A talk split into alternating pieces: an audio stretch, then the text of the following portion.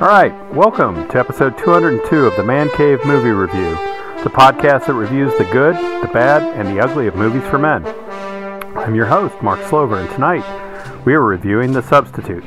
This great and fantastic film features Tom Berenger, Raymond Cruz, Ernie Hudson, Luis Guzman, Richard Brooks, Marc Anthony, and Diane Venora. Joining me tonight is Steve, Drunkenness Perceived is Drunkenness Achieved Michaels. Thanks, Mark. All right, listen up, y'all. I'm your substitute teacher, Mr. Mike Wyshak. I went to Catholic school for 12 years, so don't even think about messing with me. All right, let's take a roll. If one of you says some silly ass name, you will feel my wrath. What kind of wrath, sir? I, I don't know. I, I haven't conjured it up yet, so I can see you bringing your sword to class.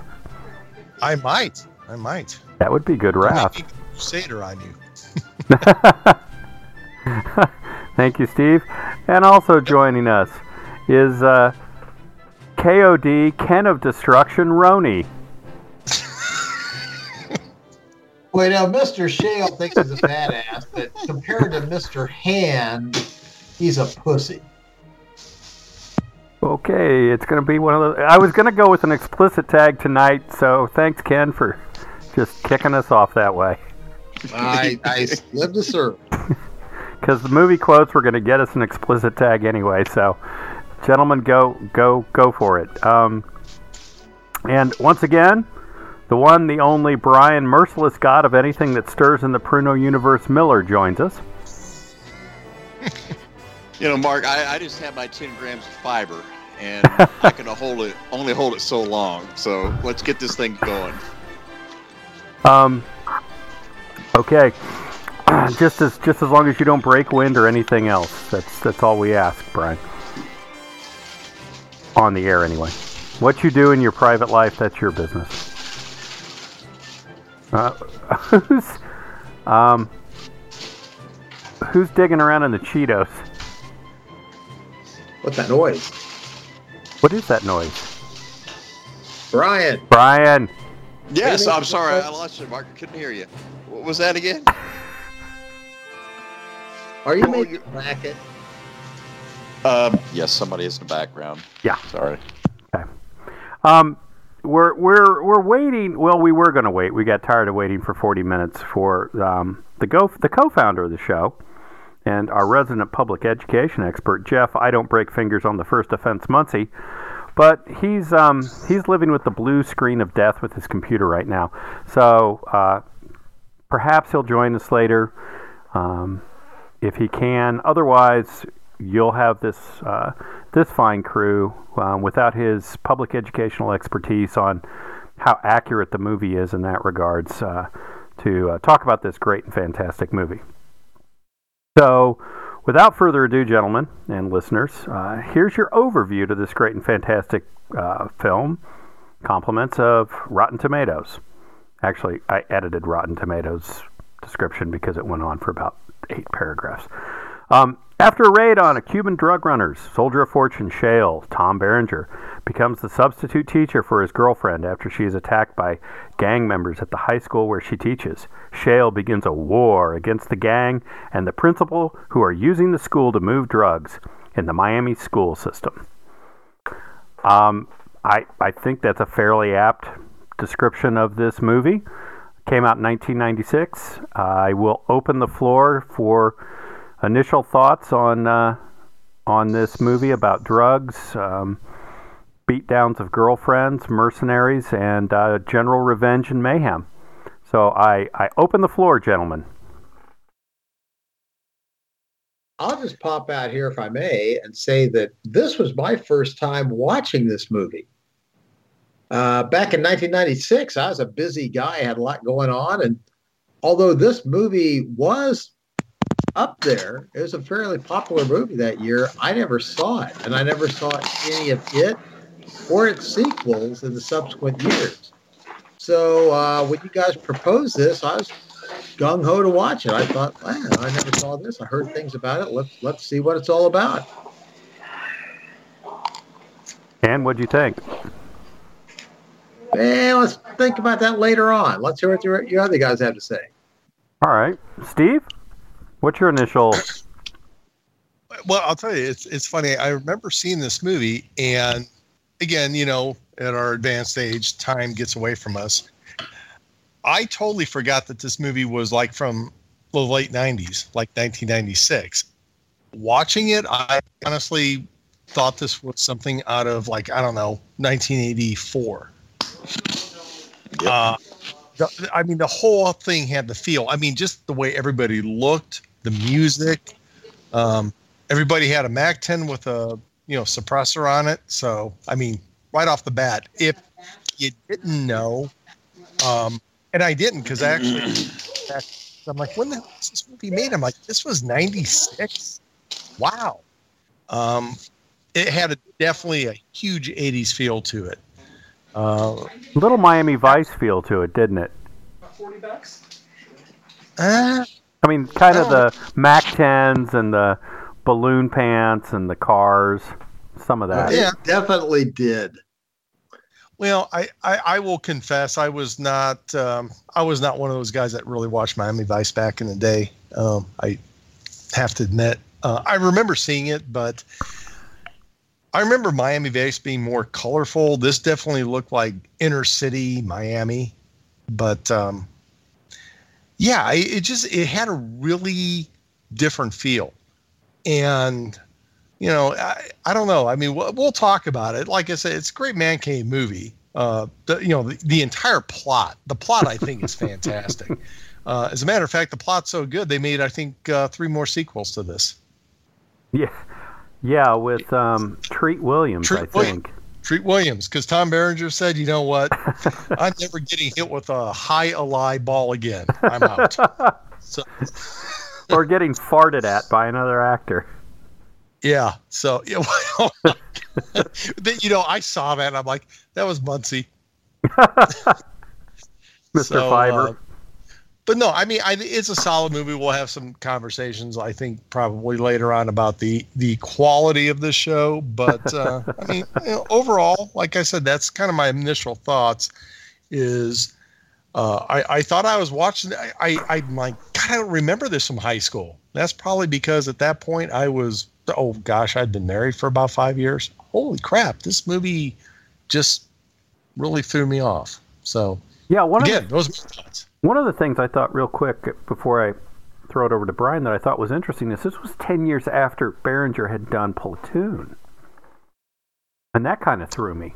Yeah, It was just, it well, just, yeah, but you know, and I think we could, we'll probably get into that, Mark, when we talk about actors. But I mean, really, uh, Platoon is really, I think, what put Berenger on the map. I Yeah. mean, yeah. no one really knew him before, and act, and, and when you think about it, that was his. I mean, that was his stellar moment. After that, he's done a lot of, um, a lot of shite.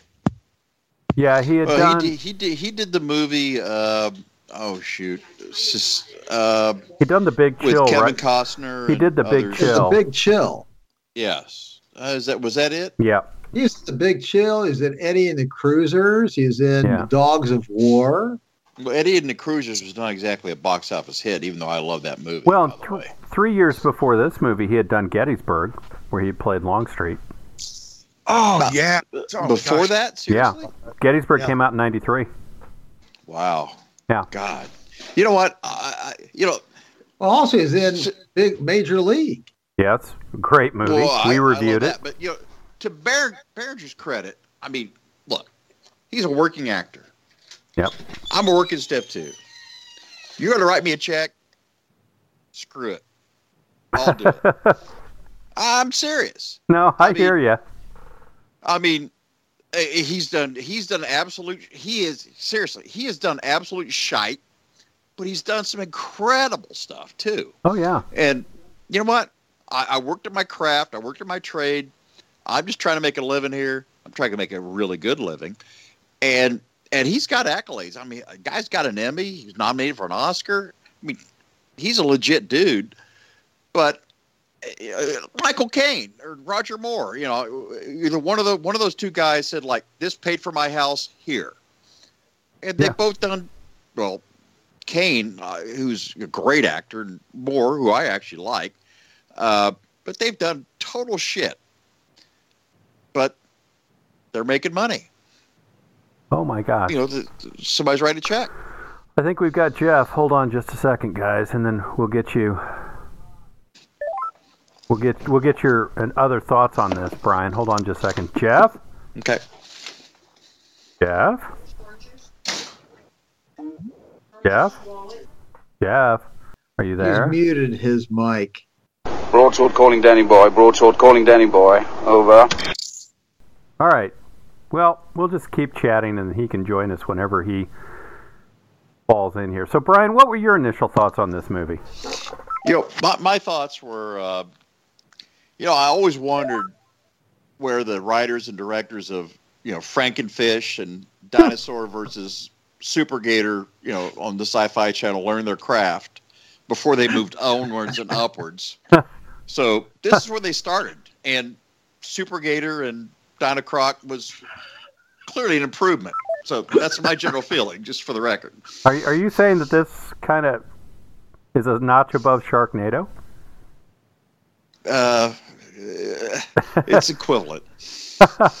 Yes, Mark. I mean, something I had not said is every once in a while we say that this particular episode is a schlock edition. Yes.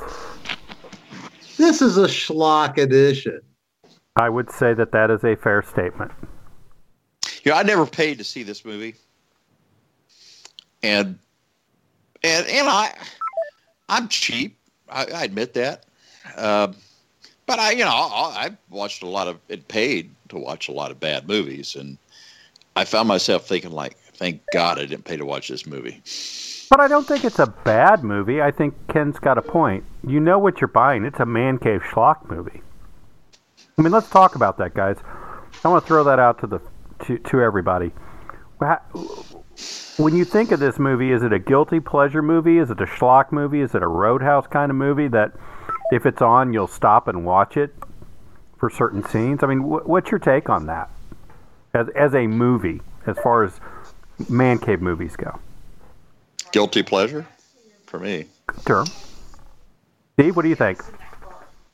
I don't know. I mean, I would say, I mean, I enjoyed it. Uh, like I said, I saw it a long time ago. I, I'm not sure this is one I'm ever going to crack up again. I mean, the, the I, I think what really struck me in this one was honestly how bad the acting was by oh, that was Jeff. I don't know. I, I thought the acting was just I mean, pretty much everybody just was kind of phoning it in. That's how I felt. I thought the production quality kind of reflected some of that. Also, you, you if you look carefully, you could see the cameraman in the background. You could almost see the boom mic dropping in. You got some good actors in this, by the way. The record. And we'll get to that. There are some very good character actors here. But Well, th- th- they're still around. They're still doing a lot of stuff. And by the way, the stuff they're doing is largely on TV, Mhm. but it's damn good. yeah. Ken, what how do you rank this movie in your pantheon of types of man cave movies? Well, I've got it. Like I said, it's a schlocky movie, and as I sort of let off, I've never seen it. I mean, back in 96, 97, whenever this first came out, I mean, I had, I mean, those are back in the years I was like, you know, wrapping up college, studying for the CPA exam, getting ready for law school. And although it was kind of on my radar screen, I mean, I knew it was out there and I'd heard, you know, guys I hung out with said, "Hey, it's you know, it's an action-packed, you know, rock'em sock'em sort of movie." I never saw it, and it never even showed up on cable that I remember. I do not remember ever seeing anything about this until the other night when I watched it in preparation for the show. So I got to judge it by today's standard. I don't have any fond memories of it. I never saw it in the past. Uh, it is schlocky. Uh, it is a good cast. It is that, uh, I mean, back then, and actually, I think Steve was saying how this had an 80s feel to it. It really does. It feels like it was made in 1988 when like rap was kind of new and edgy instead of like pretty commonplace and such. Uh, yeah, the plot's pretty straightforward. It is a lot of bang 'em up action. And I will just put in a plug. We haven't talked about actors and such, but the idea of, of uh, having Ernie Hudson be the, the heavy, the bad guy, the like a the puppeteer playing all the strings in the background was kind of unique because up till that point, as far as I was concerned, Ernie Hudson was always the nice guy, the straight guy. I mean, he was never a bad guy. So he was he was outside of his normal uh, acting range. The So- last time I can remember Hudson was in Ghostbusters. Before this, Well, I mean, he did a bunch of other stuff too, but yeah, Yeah, he um, I, I and I, and I thought, i- and we can kind of slide over to actors while we're heading that direction, and I, I thought that. You know, uh, clearly the two best actors in this movie were, although there are some other good actors, and we'll get to that. Um, were Ernie and Tom Berenger, and I think one of the better scenes is when they're both kind of dancing around each other in the principal's office. But um, yeah, I, I, back it up real quick. It, it, it also had that vibe. There were a bunch of movies that kind of came out. I remember Morgan Freeman was in a movie about crappy schools and awful, you know, awful kids and inner city. There was there was this raft of movies that came out in the '90s, and I think this just kind of became the Rambo version of those clean up the schools or give the schools hope. But this was the reverse of it. That the school was the den of drug dealers, and No, th- th- th- this this was the Roger Corman version of Lean on Me. It really was. That's what it was. Thank you, Brian. That that sums it up well. You know, I and for some reason, uh, Mark, when you mentioned that about the, um, excuse me, the where you had this thing with the schools, I remember something. Oh, I was going to say Tom Arnold. It was there was another movie where I think it was like Belushi was in a movie where he played either a substitute teacher or like a regular teacher, and it was like this inner city school where there was like gang violence going on, and he wasn't like this Rambo dude. He was just like the teacher that happened to stumble across and trying to. For the life of me, I can't remember of it, but The it, it principal. reminds the principal. That's it. And That's that it. came out a year after this one. I just looked it up. That's why I sound Oh, so okay. Well, there. cogent. So, And boy, does he I- have bad. Steve, he has bad '80s hair. He has a he has a mullet in the back because he's got he's going bald in the front. Well, Well, we won't comment. I mean, I'll, I'll be honest. This was a. F- I'm the I'm the resident redneck here. All right, I get it. This was a redneck movie about your perception of inner city schools and what we what we could we do if we sent a bunch of you know military guys to clean this shit up. And I could have made this movie when I was 14, admittedly, but I like it uh, marginally. But that's what it was. It appealed to every bad stereotype you could possibly have. And it was a total throwback. I mean, they they actually mention in the movie at some point, or maybe it was a rap song. They mentioned Miami Vice. I'm like, dude, that was ten years ago. yeah. Uh, but they mention it, and I'm like, it's every. I mean, I, mean, I, I, I, I, honest to God, I wish Muncie was here. I'm like, Jeff, have you ever I'm- seen a classroom like that anywhere ever, ever? Jeff, are you I'm here? right here. Even imagine this? Are you, are you here? what? What? Wait, Huh? wait, What? wait, You wait, hear me? wait. Yes, we You- hear you. You mean Jeff? I don't. tell tell me how crazy this classroom. Oh, hold on, I gotta introduce him again because he didn't know how we introduced him. And welcome, the co-founder of the show and resident public education expert, Jeff. I don't break fingers on the first offense, Muncie. Hey, Welcome. thanks, Mark. Thank you. Um, you know, I've got uh, uh, four podcasters here and one very fucked up looking Steve Michaels. Um, can I put him out of his misery, please? So you haven't seen me, right? No, I. Ah! I Cyclops. No, I, I am not. Uh, so Jeff, um, we were going to head towards actors, but you're here now. So kind of give us your take as our resident public education expert on what you think about this great and fantastic movie. Oh, no, no, no. Back up. Okay. This is Muncie. This is Muncie is Tom Berenger.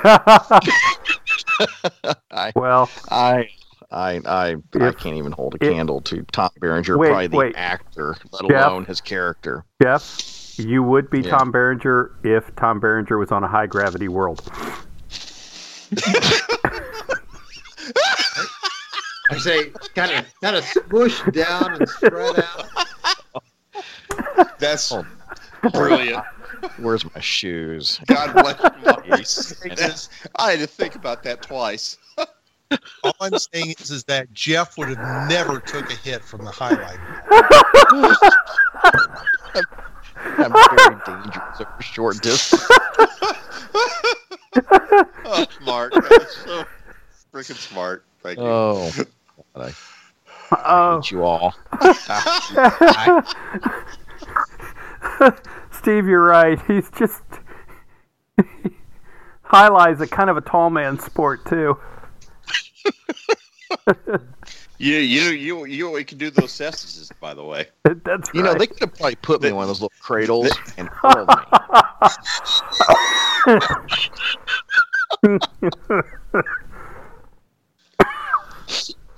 oh my oh gosh. gosh. Um, you know what? Um, gosh, you know, I so I'm I'm wa- I Jesus, I watched this show Say it. last night, and I'm Preach. I haven't I haven't seen this since it came out, and uh, You didn't pay I- for this, did you? no, I did not. It was on Amazon Prime, so I guess Good. Good. I have more respect for you now. it's just there for the taking. I'd, you know, God, I'd seen this probably not on to. I would go to the movie theater to see this. God, man. Um, I saw it after it came out, and um, and you know, this is one that Mark and I, since I, uh, I, I may have some experience in the public school systems, um, that that I, him and I just kind of refer to. Um, as a as a reference point to some of my experiences. Now, I I've never seen anything uh, remotely close to this. You know, we had you know here in our in our lovely city, we we have some high schools that in the past have have been on the rougher side. You know, I grew up on uh, what I like to call the south side of Indianapolis because it was the south side of Indianapolis. And all the way down in another county, we would hear about the reputation of uh, of a certain high school in Indianapolis near 10th Street and uh, um, Oriental, um, commonly known as Arsenal Tech, uh, which Just for the record, dude, I lived within three blocks of there for a year. did you? Yeah, it was cool. Well, women's, you know, w- w- women's prison was, you know, nearby, and the Yes, village pantry was a walk away. It was, it was about the best place you could imagine living. you know, every year the the Indianapolis Star um, in January prints, you know, the the the county, and it shows um, it shows where all the murders have been, and then what it does is it it takes this area of the map and it blows it up like to the size of almost the normal the, the normal map that it was showing to show this like street area that is basically you know one mile long and a half mile wide. And and that's kind of this area here. Um eh, you know, now now that that high school has has has come a long way since the uh, 70s and 80s but uh, my understanding is during you know th- what this movie is based off of and and i i mean i wouldn't doubt that there are some schools like that i mean we've got some schools here in indianapolis where um, a couple years ago they had to go in and they they they got rid of everybody they got rid of the kitchen staff and had everybody reapply to restart the school but guess what the one thing is that they did not change in that school? The principal. The students. Oh, No, the principal was a brand new principal. He was half brand, the brand new staff. students. Yeah, they, you can't get rid of students, but but because they didn't get rid of students, guess what? Also didn't change. Yeah, the success rate of that school. right. Um, but um, that is, you know, it's it. You can. I, I tell my students, I, usually in the first day, especially the new kids that I have when I when they come when they come in, I'm like, you know, there's not much I can do. I can't I can't physically touch you, nor would I. I you know, we don't do corporal punishment. Um, I wouldn't do it if we could. Um, I can't throw a small building on top of you. Uh, I'm not going to scream and yell at you. But there is going to come a time you're going to want a favor from me. And my memory is very long. And when you want that, whether it's to go to the restroom, go back to your locker, be excused early to go down to another class because you're going to go teach another class, my simple response to you will be no, because I can't put the word fuck in front of it. Jeff, Oh. I'm just curious. Does your Mac 10 have a suppressor, or you just let it go full bore, total You know, decibel action? Back when I was in elementary school, the principal made sure to leave his office door open so when he spanked children, you could hear it down the hall. hmm And that's that's kind of my MO. You know, I want to make sure that when it goes off, people know it's going off.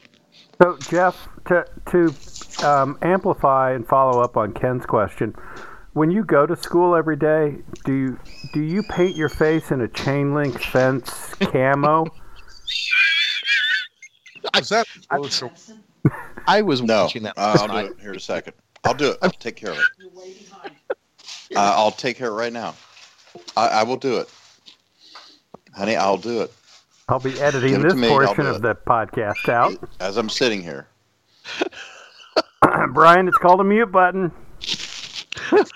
Oh, sorry. sorry. Holy shit. It's time for my drugs. My eye.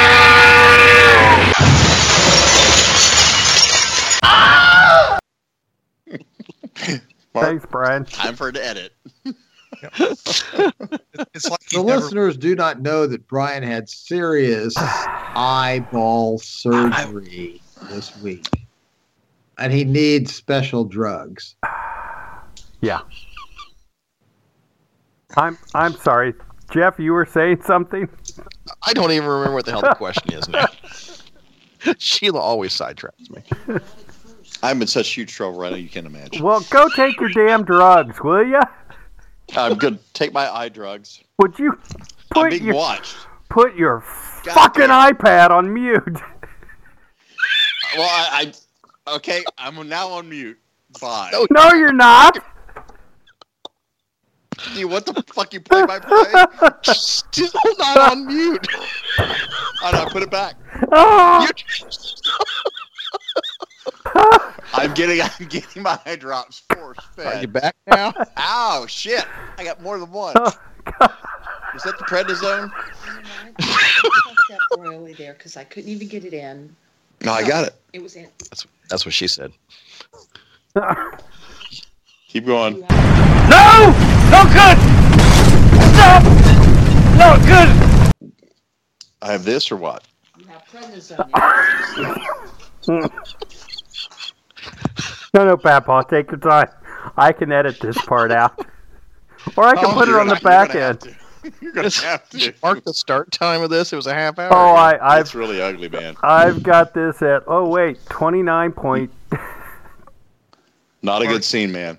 you yes. got to put that blooper in. Oh, that's a keeper. All right. oh, it burns. I'm gonna hit you and it's gonna hurt. I can only. That's it, man. Game over, man. It's game over. I'm gonna play every one of my clips at this rate. So, how many years of clips do you have now? I got a Oh, lot, but wow. are you done? No. No. No. No. I can add more later. Are you done with your medicine? My medicine is done. Ah, burns. It burns. okay. Oh my So, Uh, I'm All right. being judged and s- All right, all right. accumulated and stared at even as we speak. all right. So we're gonna get Time this. to move on. We're gonna get this Brian, podcast. you deserve to be stared at. You've, you've been very bad over the years, and you really need to be punished. We're gonna get this podcast back on track, and we're gonna start right now with this movie quote. Line up, ladies! All right. Okay. So, Jeff, I don't know what you were going to say because it doesn't matter because Brian took the half dollar. You, you had a penny, but no, no, he took the half dollar and just took the chest. Well, what's even worse, I got caught with a little bit of alcohol. God Ooh, forbid. ooh. Got Well, you're not allowed to drink. Not the Pruno. The, not when I'm apparently blind to one eye. I could say something about one eye and being blind, but I won't. But they didn't say I couldn't, so I'm thinking like it's cool. You know, usually if you're blind in one eye, that's how you get kids. But I digress. You got to clear it with Nurse Ratched. I, I, I have a perfect statement for that. that I just absolutely biting my tongue not to say. Okay, because okay, It would be recorded in, pertu- Okay, in okay, perpetuity. okay. So I, will, I won't. I won't go there with the nurture rat. Enough. I think you're right, Steve. I got a hell of a blooper clip for this movie review. Yep. actors. Let's talk about the actors in this movie. Um, Dick Brooks. I beg your pardon. A stage You- name or You mean Richard, Richard Brooks, Brooks. as one of the parents just mercenaries, Wellman. Okay, Brian. By all means. He's a good actor. Actually, he died in the movie. He actually is a good actor. long. What the hell was That that? wasn't me, for the record. Who was that? Wasn't- It wasn't me. What the hell? Sorry. I went to a page. Apparently, had an advertisement on it. Sorry. I'm just oh on. my IMDb. god! That's all I was doing. I Just went to. So that was the uh, brass flamingo page uh, that, that uh, Ronnie was at right earlier. Okay, okay, okay. Actors. Richard Brooks, actually, I thought was pretty good. He died. I think he was the first guy to die, and he, He was in um, in the movie, didn't he? what's that? Didn't he have like two lines in the movie? Am I thinking the right guy? No, he was the African American African American mercenary. Actually, very charismatic actor. He's been a lot of TV stuff. I actually think he's pretty good. He was been in Law and Order. Yes, He was- absolutely. He was in Yes. he, um was, he was Jubal early Thank you. on Firefly. in yeah, in the yes. last on the last broadcast I, I actually episode. like him. Oh, okay. Yeah. Yeah. Well, when you look at it, the mercenaries you've got you've got three great character four great character actors who act with Yes. Berenger. Raymond Cruz is Joey Six.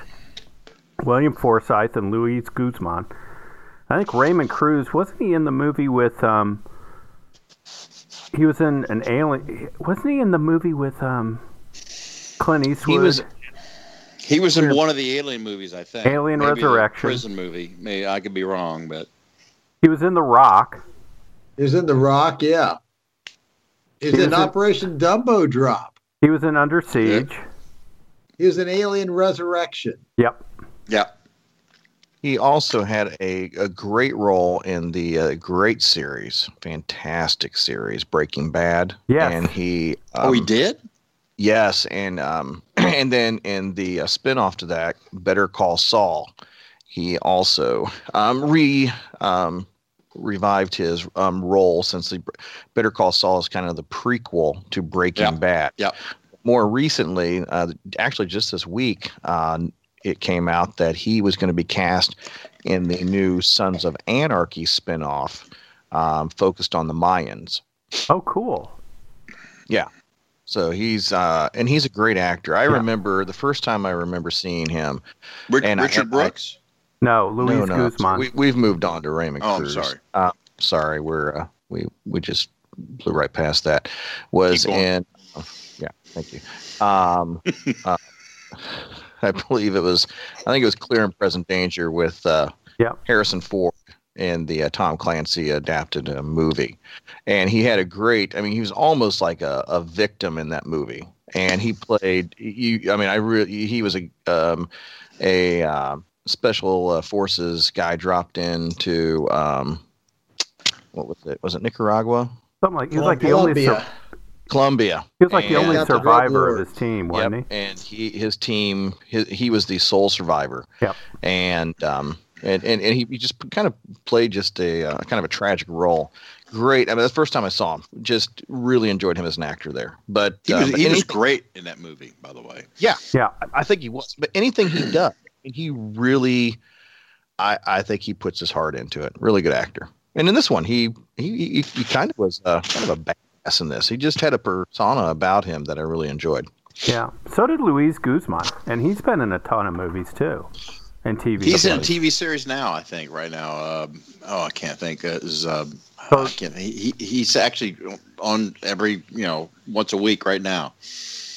Yeah, he's he's No, been Luis in. Um, Guzman is a really hardworking actor, and he has been in a whole lot Yep. of major movies. I mean, Yeah. I, I can start rattling them off, but I mean, they're all out there.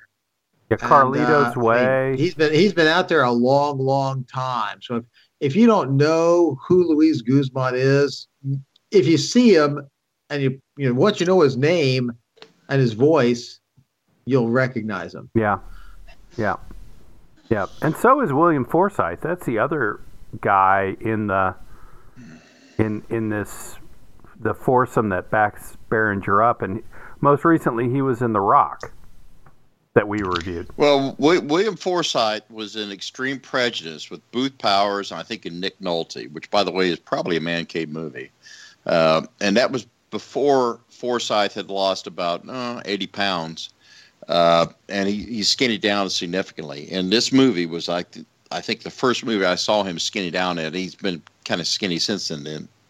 But, you know, I mean, to me, he was probably did some of the best acting in the movie, uh, playing the uh, you know I need a Hemi role, uh, or it's a it's a Hemi role uh, from the guy uh, the, the TV commercials just a few years ago, and you know again it, in the context of this movie is probably the best acting in the movie, but uh, but he played the redneck. Uh, you know, he, he pulled two guns, tried to shoot guys down when you know a machine gun or a rifle would probably been the appropriate armament. You know, you know but it, you know, Mark, it was in the script, so I Right. understand that. Uh, but uh, but no, I love that guy. But he he played he played it's a Hemi guy in the movie. Yep, yep. And then Let's talk for a second about Ernie Hudson because I mentioned him earlier. Yes. How this was kind of a is outside his normal range for back in those days. Wouldn't you guys agree? I, honestly, Ken, I don't know what Hudson did since Ghostbusters. I mean, he's been in basically B movies since then, in my opinion. well, Yeah, he, The only Correct I- me. Congo. I mean, I saw him in Congo. he was Bad in, movie. He was in The Yeah, was- Crow. Steve, you and I reviewed that movie, Which one? The Crow.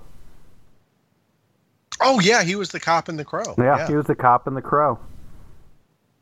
Wow, Bad good. movie. That's, that's twenty. That's not a bad movie. What are you Okay. talking about? But that's, I mean, that's 20 plus years ago, man. yeah, '94. Uh, I mean, but, but you guys would agree. I mean, in general, he was seen as a good guy, sort of character actor back then, Yep. and to cast him Yep. as the evil puppeteer was kind of a stretch. Yeah. But you- you have to admit, in this movie, the minute the the first scene you saw him in, you're like, that dude's a bad guy. Something's going on here, right? Did they not just like telegraph that in the movie? Well, consider the level of the plot we're dealing with here. piss poor. But I thought, you know, again, not to take anything away from Ernie Hudson. I don't know what you guys thought, but I mean, I, I, I thought he gave a good performance as the malevolent bad guy who acted like the caring principal that he really wasn't the do-gooder, but he really wasn't. And I thought, you know, Ernie Hud- as an actor, I thought Ernie Hudson did a good job in this movie, and I think he enjoyed that role, to, because he's been typically cast as a good guy or the good character sidekick. Yeah, And I, I- mean, l- oh, go ahead, Steve. And, I- and and I think Mark, I think a lot of the actors that are typecasted, kind of like he is, you know, because we always remember him as you know Winston Zeddemore from uh. So you know, I mean, the guy's typecasted. You have to admit. Yep. And for him to play this role, obviously, was probably a fun break for him, because I've heard a lot of actors say it's always fun to play the bad guy. Um, so yeah, and you could tell he definitely enjoyed this one. I mean, uh, you know, you could really in the part where it just kind of cracked me up, and again, jumping ahead um, on the scene, but you could really see it. Remember when they were when they thought Shale had been killed, Yeah. and Yes. they the guy out there playing taps, and everybody's like, you know, crestfallen at, and he's like, he's got his feet up on the table and he's reading the newspaper. He's like, whatever. so I mean, you could see he was having a good time with the role. So Yep. Yep. shit. What? Spider? Or did you knock your beer over? No. Spider. Well, I, I mean, I- I, Spider. most people. no, I got no. I was. I got it. Did this Got a require a comedy- sword? Um, back back to an earlier statement I made. I mean, these actors are they, they're ultimately particularly character actors. They're Yeah. working stiffs. They really are. And you know, you you take the job that you got, and I respect that. I really do. And Hudson, you know, he he's not done. He's not been a headliner, you know, since Ghostbusters, literally. And he did. He he he read the script. He did. He and he read it well. Yeah. I mean, yeah. I think he had fun with it. He knew what he got Well, take advantage uh, about of it. any actor would tell you it's a hell of a lot more fun to play the villain than it is the hero. Yep. Well, speaking of which, let's talk. There's three other actors I want to touch on before we move off. Um, actor slash singer Marc Anthony as the Who? What? Marc Anthony, the student gang banger. One, uh, one of J Lo's many husbands, I believe. Yeah, he's he's married well, apparently several times. Yeah. Yeah. He's been in another good man cave movie we should review, Man on Fire. Oh, I've been Did we trying to do get that? us to do Man No. on Fire. No, we should. The dark Oh, man, movie. that's our movie to watch. Yeah, the Well, end funny, is bad. The funny thing in this movie is his role was, you know, he was the leader of the of the uh, the gang, uh, the KOD or whatever their name was. Yeah, Kings of Destruction. All I ever saw him do is drive a car. I mean, he drove the drug car to, to deliver, and but nonetheless, other than trying to kill, you know, they they killed the the one teacher who tried to climb up a goddamn rope. There's my escape route. I'm going to. I'm like, I'm like, dude. What the hell was Uh, that? I just was like, who wrote this? Yeah, probably, probably not going to work. Just, just, just a suggestion. you know I'm they could. climb up the rope to the skylight, Right. and I I mean- mean, out through the roof. You know, I was the quickest kid crawling up a rope in junior high school, but you know what? If somebody's gonna has guns and knives, I'm probably screwed. Just, just well, the saying. best, the best part, another guy totally outdid him to the top, Yeah, and then took a knife, and stabbed his hand. Well, that was that was that was Mark, Mark, Anthony, Anthony. or whatever his name As was. Juan married all these Lucas chicks. or Lacus. By the way, that's his claim to fame. He's married a lot of hot chicks. Yes, he has. Well, Actually, I would argue they're not hot, but nonetheless, he's married a lot of very prominent and Uh, very successful they're chicks. they're hot enough. It's okay. a relative thing. Speaking of Well, women, Also, I'm just going to make a point that I'm uh, a married man. I would never consider that. Ken, I'm- what I'm Ken? What's your point? I can say what I want. No, I'll just say that this is this movie was full of the the tropish common thing you have You think? when Hollywood does a, a high school movie they tend to cast like 25 year olds to play the 17 year olds. Hollywood always does, though.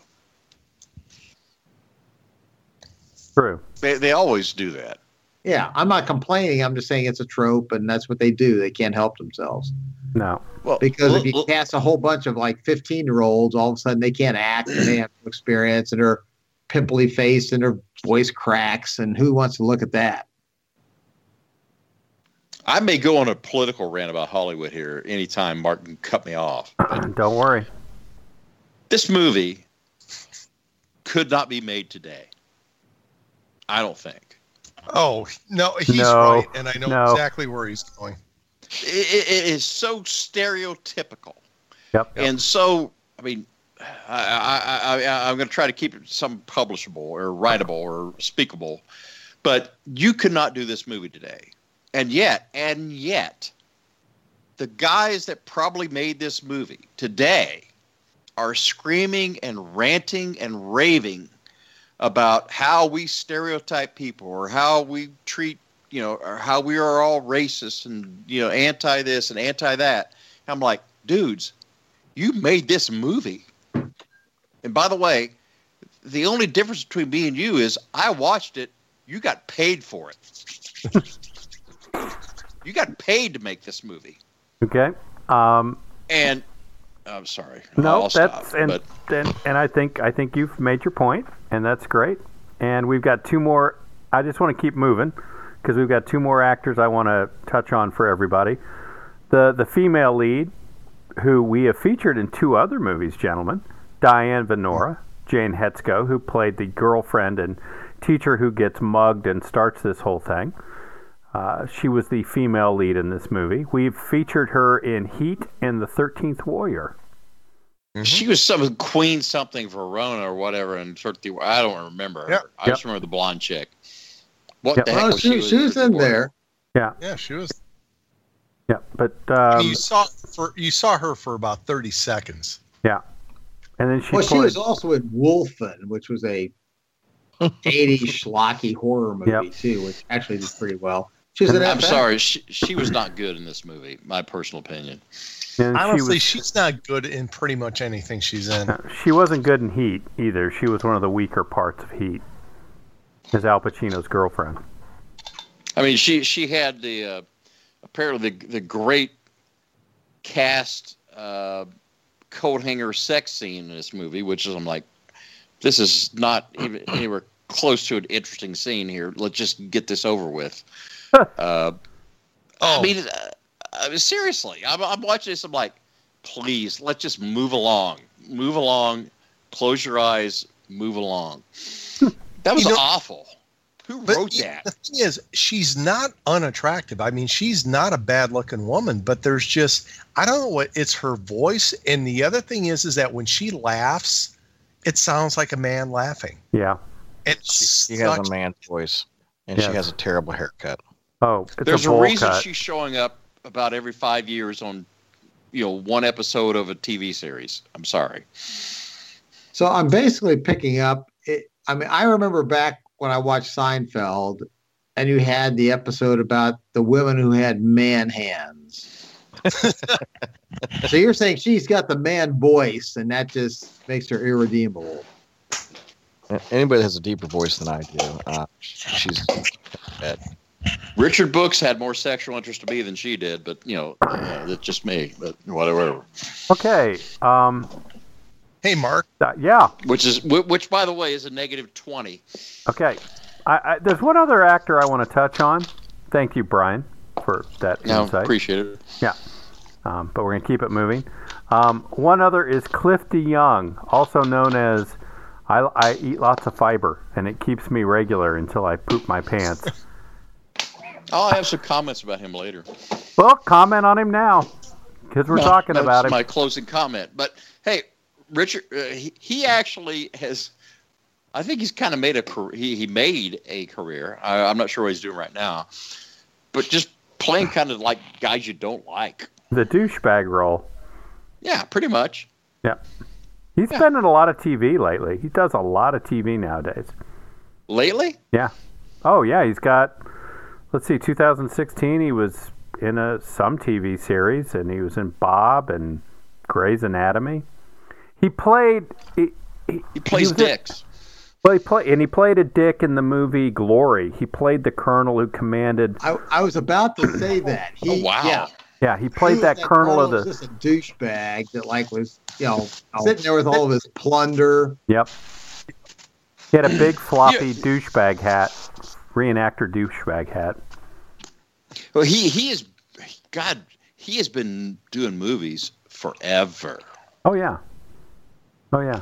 But I thought he. Well, I mean, I thought he was fun again, in I, this role. I would I would tell everybody to keep in mind that a lot of these guys that play, I'll, I'll use the word douchebags, that have made a career playing douchebags are some of the nicest, best actors ever. You know, based on their body build and their face and whatever, that's the roles they get. Yep. And and they do it, but they're actually a lot of them are just fantastic actors and on a personal level, you you read a, you read the stuff uh, uh, about the people who surround them and you know are on stage with them and they're like, this guy was wonderful and we were so glad to be around him and he he kept us cracking up all the time, but they always play douchebags. Yep. Just, So- that's Hollywood.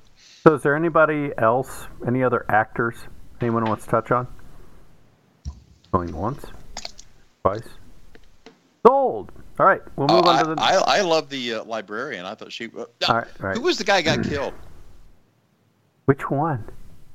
Oh well, no, the, the the teacher that got killed.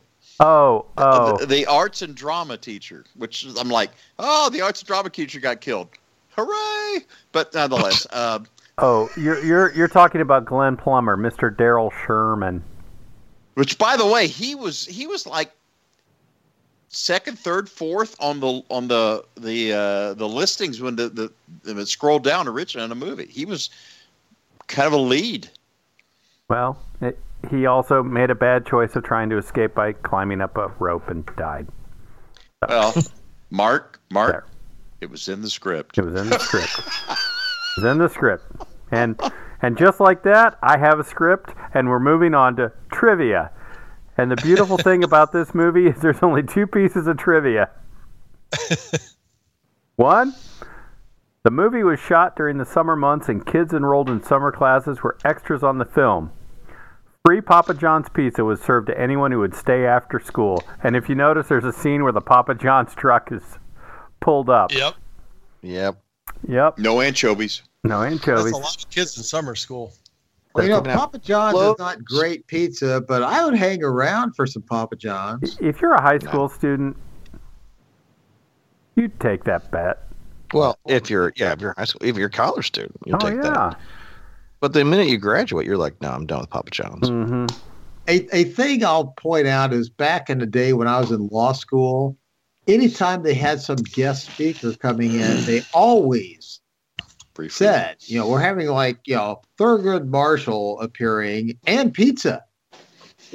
and pizza. Because like no matter what the speaker was, it'd be like, well, we gotta have pizza here because you know these dumbass cheapskate law students, they'll show up for anything if you feed them pizza. Pizza and Subways. Yep. There's that. Yep. They couldn't give us beer, but if they did, they'd have better. Just saying, you give me free food, I'm there. You're cheap I should. Having said that, I went to many a speaker for that free pizza. Yep. So one more uh, item of trivia, and then we'll move on from trivia. Uh, Tom Berenger's character explains to the class he's teaching about his services and experiences in Vietnam. Berenger played a sergeant, Barnes, in the Vietnam movie Platoon 10 years earlier, which we reviewed. And Uh, He kinda Vietnam had- is is that is that in, in Korea? yeah, it's in Korea. right. Yes. That's over there by Bangladesh. Yeah. Bangladesh and Pakistan, somewhere. Straight out of the movie. Right. All right, moving on. Today, gentlemen, is a high holy day in the Man Cave Movie Review universe. It's National Beer Day. So, with that Repeat that. I, I heard a, a, I, uh, a Be- garble. beer day, sorry, It's National Beer Day. National or, Beer or Day. the day Don Rickles died. which is a high holy day for me. No, today's a it's a high holy day in the man cave world. It's National Beer Day, so we have to discuss, brother, what you drinking. Jeff, do you wish to kick off hot National Beer Day? um, I grabbed for a can in the refrigerator and grabbed a uh, grabbed what uh, we like to call here locally as a Wee Mac. Oh, Sun King. Well, Sun King Wee Mac, uh, friend of ours, a twelve pack over the other day to give to me because she thought I, or she bought it for her husband and he didn't like it and she wanted to get rid of it. So either way, I became the happy recipient of some Sun King Wee Mac. So here's to gentlemen, National Beer Day. What are, you doing? All right, Sorry. stop pushing buttons, Jeff. Sorry. nice music, man. All right. I think I got the iron. here. Sorry. God, Steve, I feel So- your pain. So, so, so here's the deal. Book, I- Booker, we I got the game on. I got the game on here. Booker. And you don't you, and you don't have ten people floating around you yelling at you all the time either. I, here's the thing. I put them all to bed. All right, and then I come down here to the cave and I and I get going. But here's here's the thing. I since since I you know became the de facto backup to the backup to the backup for this podcast. I um I I cannot run my sa- anything sound or anything games or whatever um, without having this damn virtual or this voice meter activated. I mean, Yes. I could. oh yeah, you have to run it the whole time. That's your sound card now. Yeah. I, I understand that now. I understand that. I didn't understand that before. Now I understand it. And because it's my damn sound card, anything I do on this computer, because Mark is running it on his end too, captures everything that I'm doing on my end. yes. Just be happy I'm not pulling up clips or anything and sabotaging this podcast. That's so what do you do on your end? So, oh, well, my uh, my phone is um is keyed into, uh, or I have my phone hooked up to my computer to recharge it, and so um, I have a, a, a ganky cord here, and so it kind of comes and goes in connectivity, and when it does that, it, it registers and it doesn't register, and it goes back and forth, and that's what you're hearing is the little chiming for when it's connected, disconnected, connected, disconnected. Thanks, Nothing Brian. you have said makes any sense to me with my okay, flip phone. it's okay. I don't even know what the hell I'm talking about right now. All right, and. All right. Hey, but but before you go, be, because you tee me up for Steve. Steve, because he's drinking a wee Mac.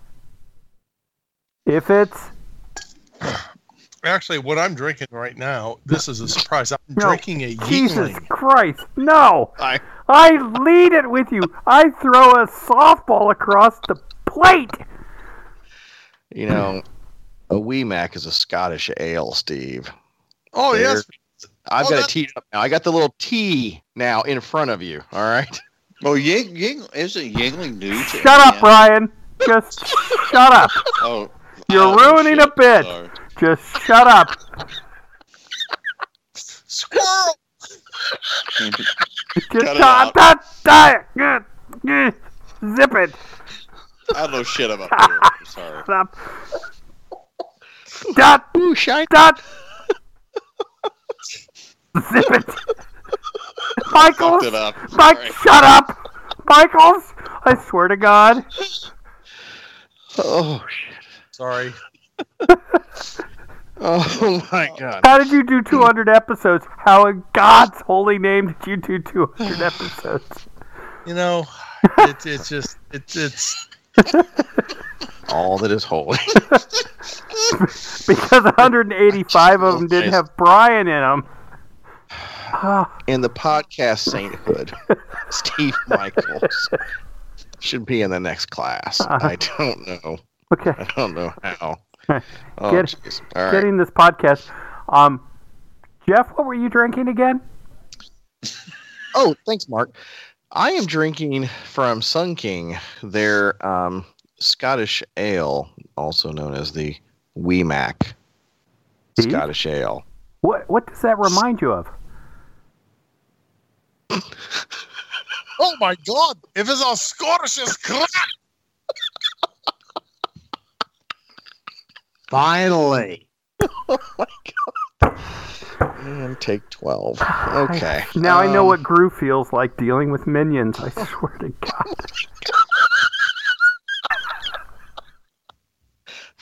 Mark, that's obscure to the. I swear, I swear to God, I thought the Yuengling thing was Don't New know you're talking- Indiana. Apparently, it's a big deal. Right? It just. God. I, I'm shutting off until Steve is done. Bye. Thank you. Steve, Steve, what are you drinking tonight?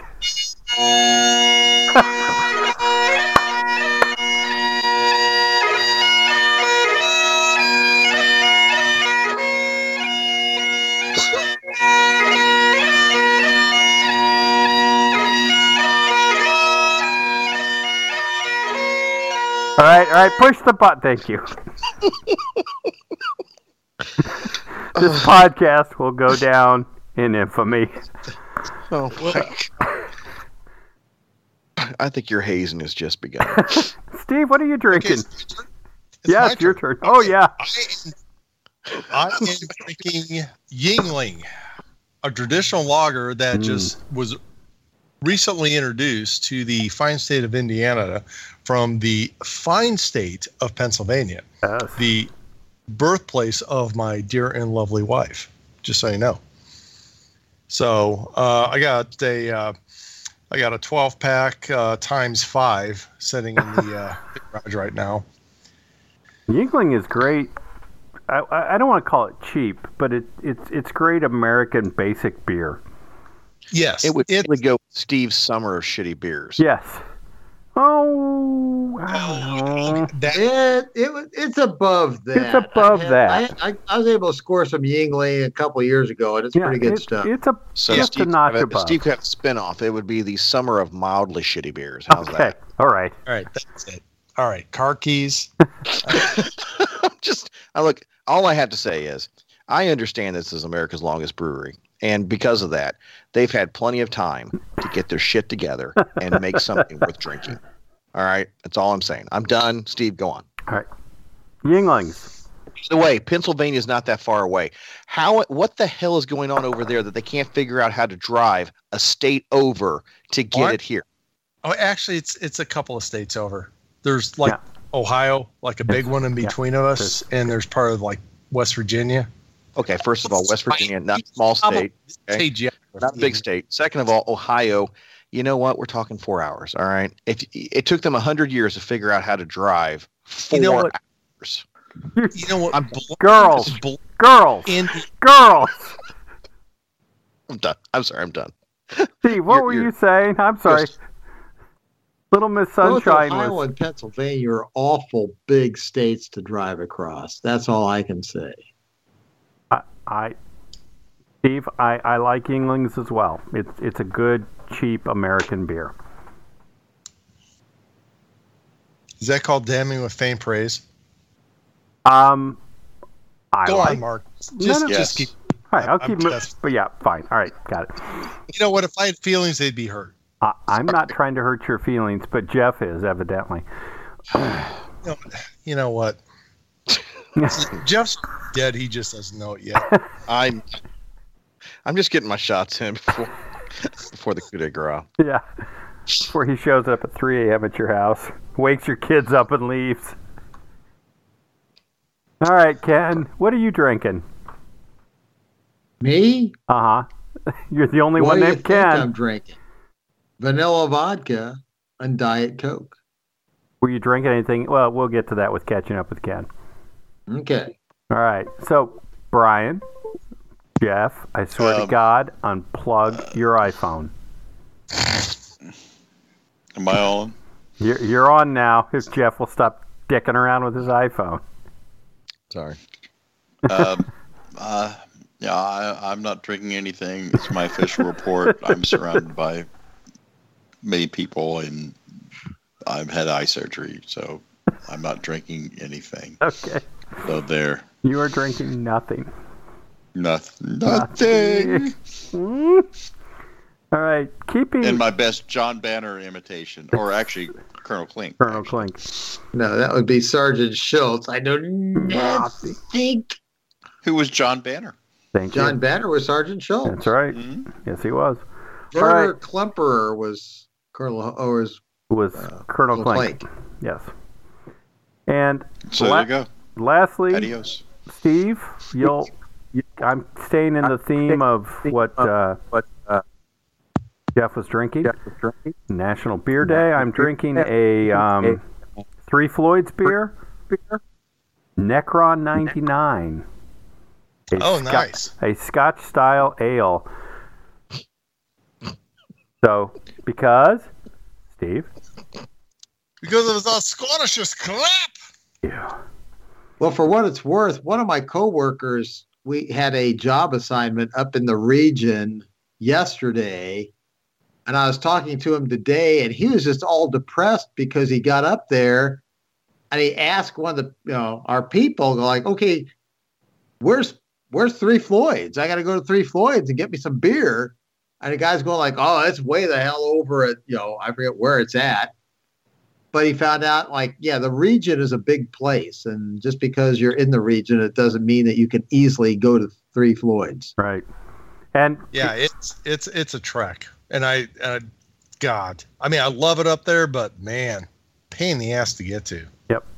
So that's what I'm drinking. And as always, Three Floyds. It's an amazing beer named after an obscure character in an obscure movie.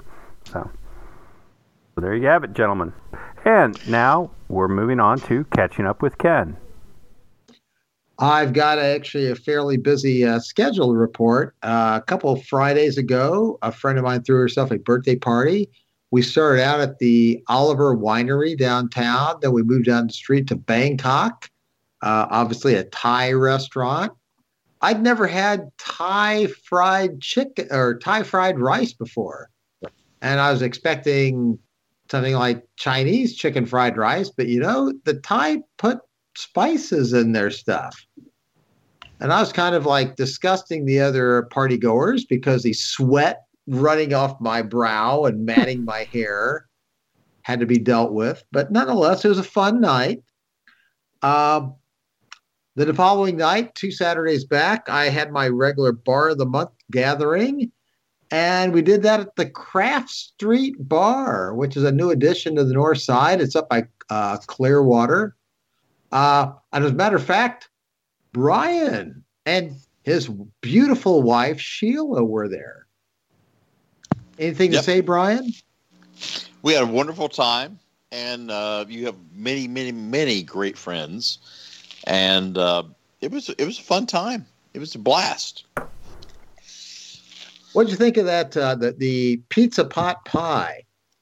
Pizza pot pie was fantastic, um, even though it did not help me in my current, uh, you know, uh, efforts to lose weight.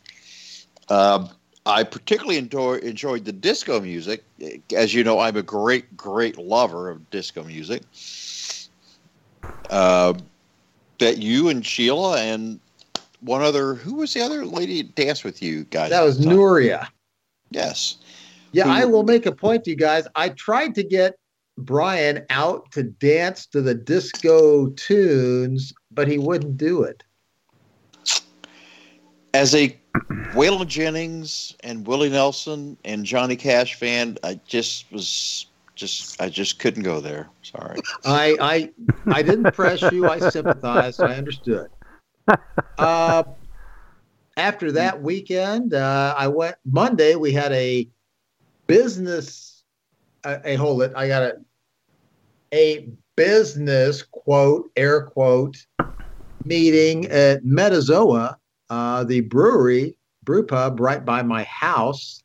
Or what am I saying? By my house, by my office, and. Uh, hung out with a bunch of folks from work. Metazoa is a fine place, very pet friendly. I think I've mentioned that before.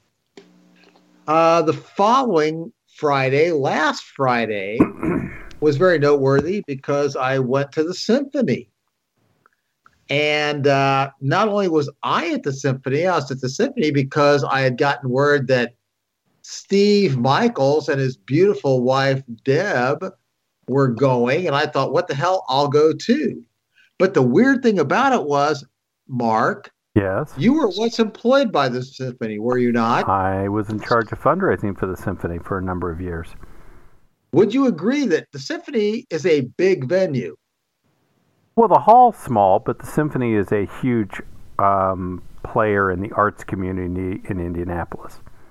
Okay, well, I, I will tell you that I went out on their website. I bought a ticket at random. Just pick the ticket. Just give me a ticket at random. Well, I should And say, when I got there, who was I sitting next to but Steve and Deb? So, Steve, tell them about the symphony.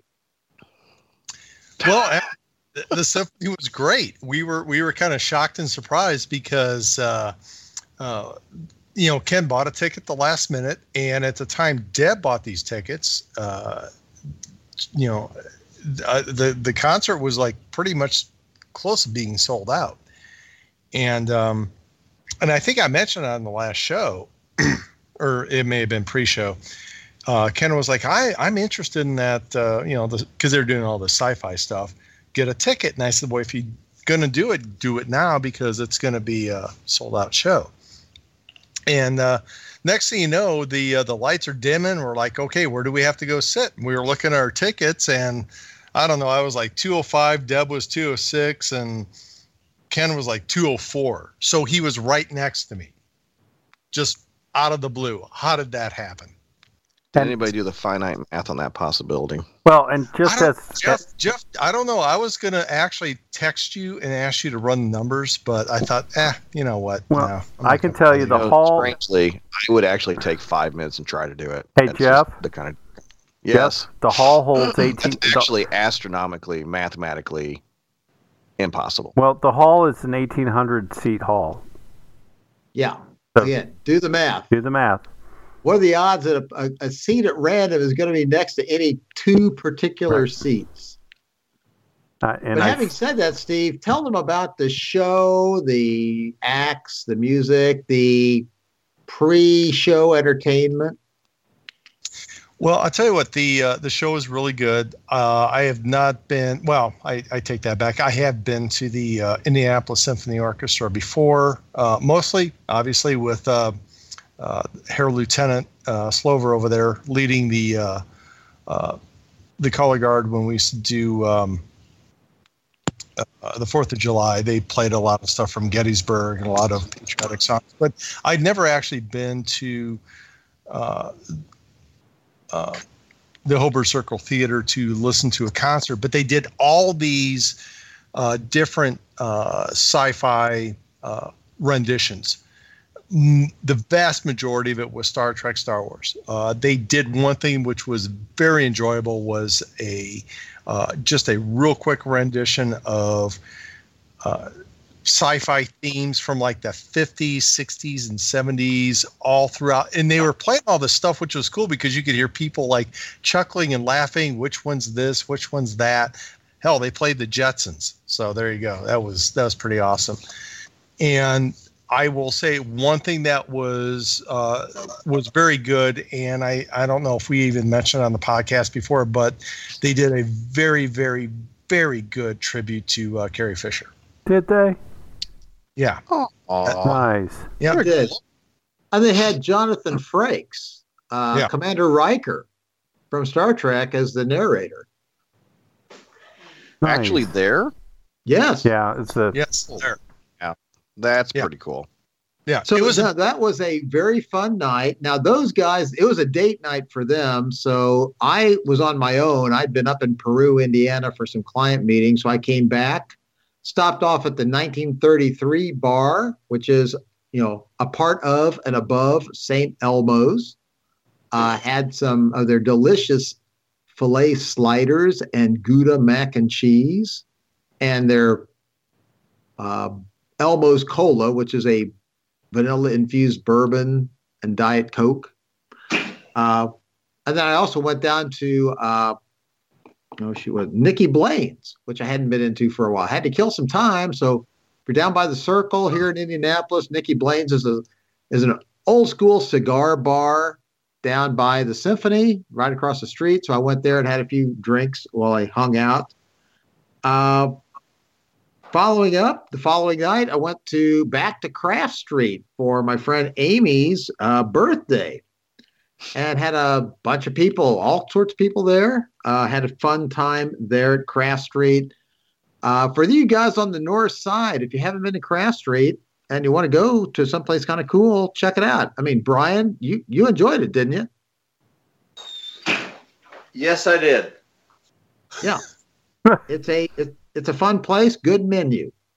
And then finally, the last spot I stopped off was tonight. Before I got here, I left work.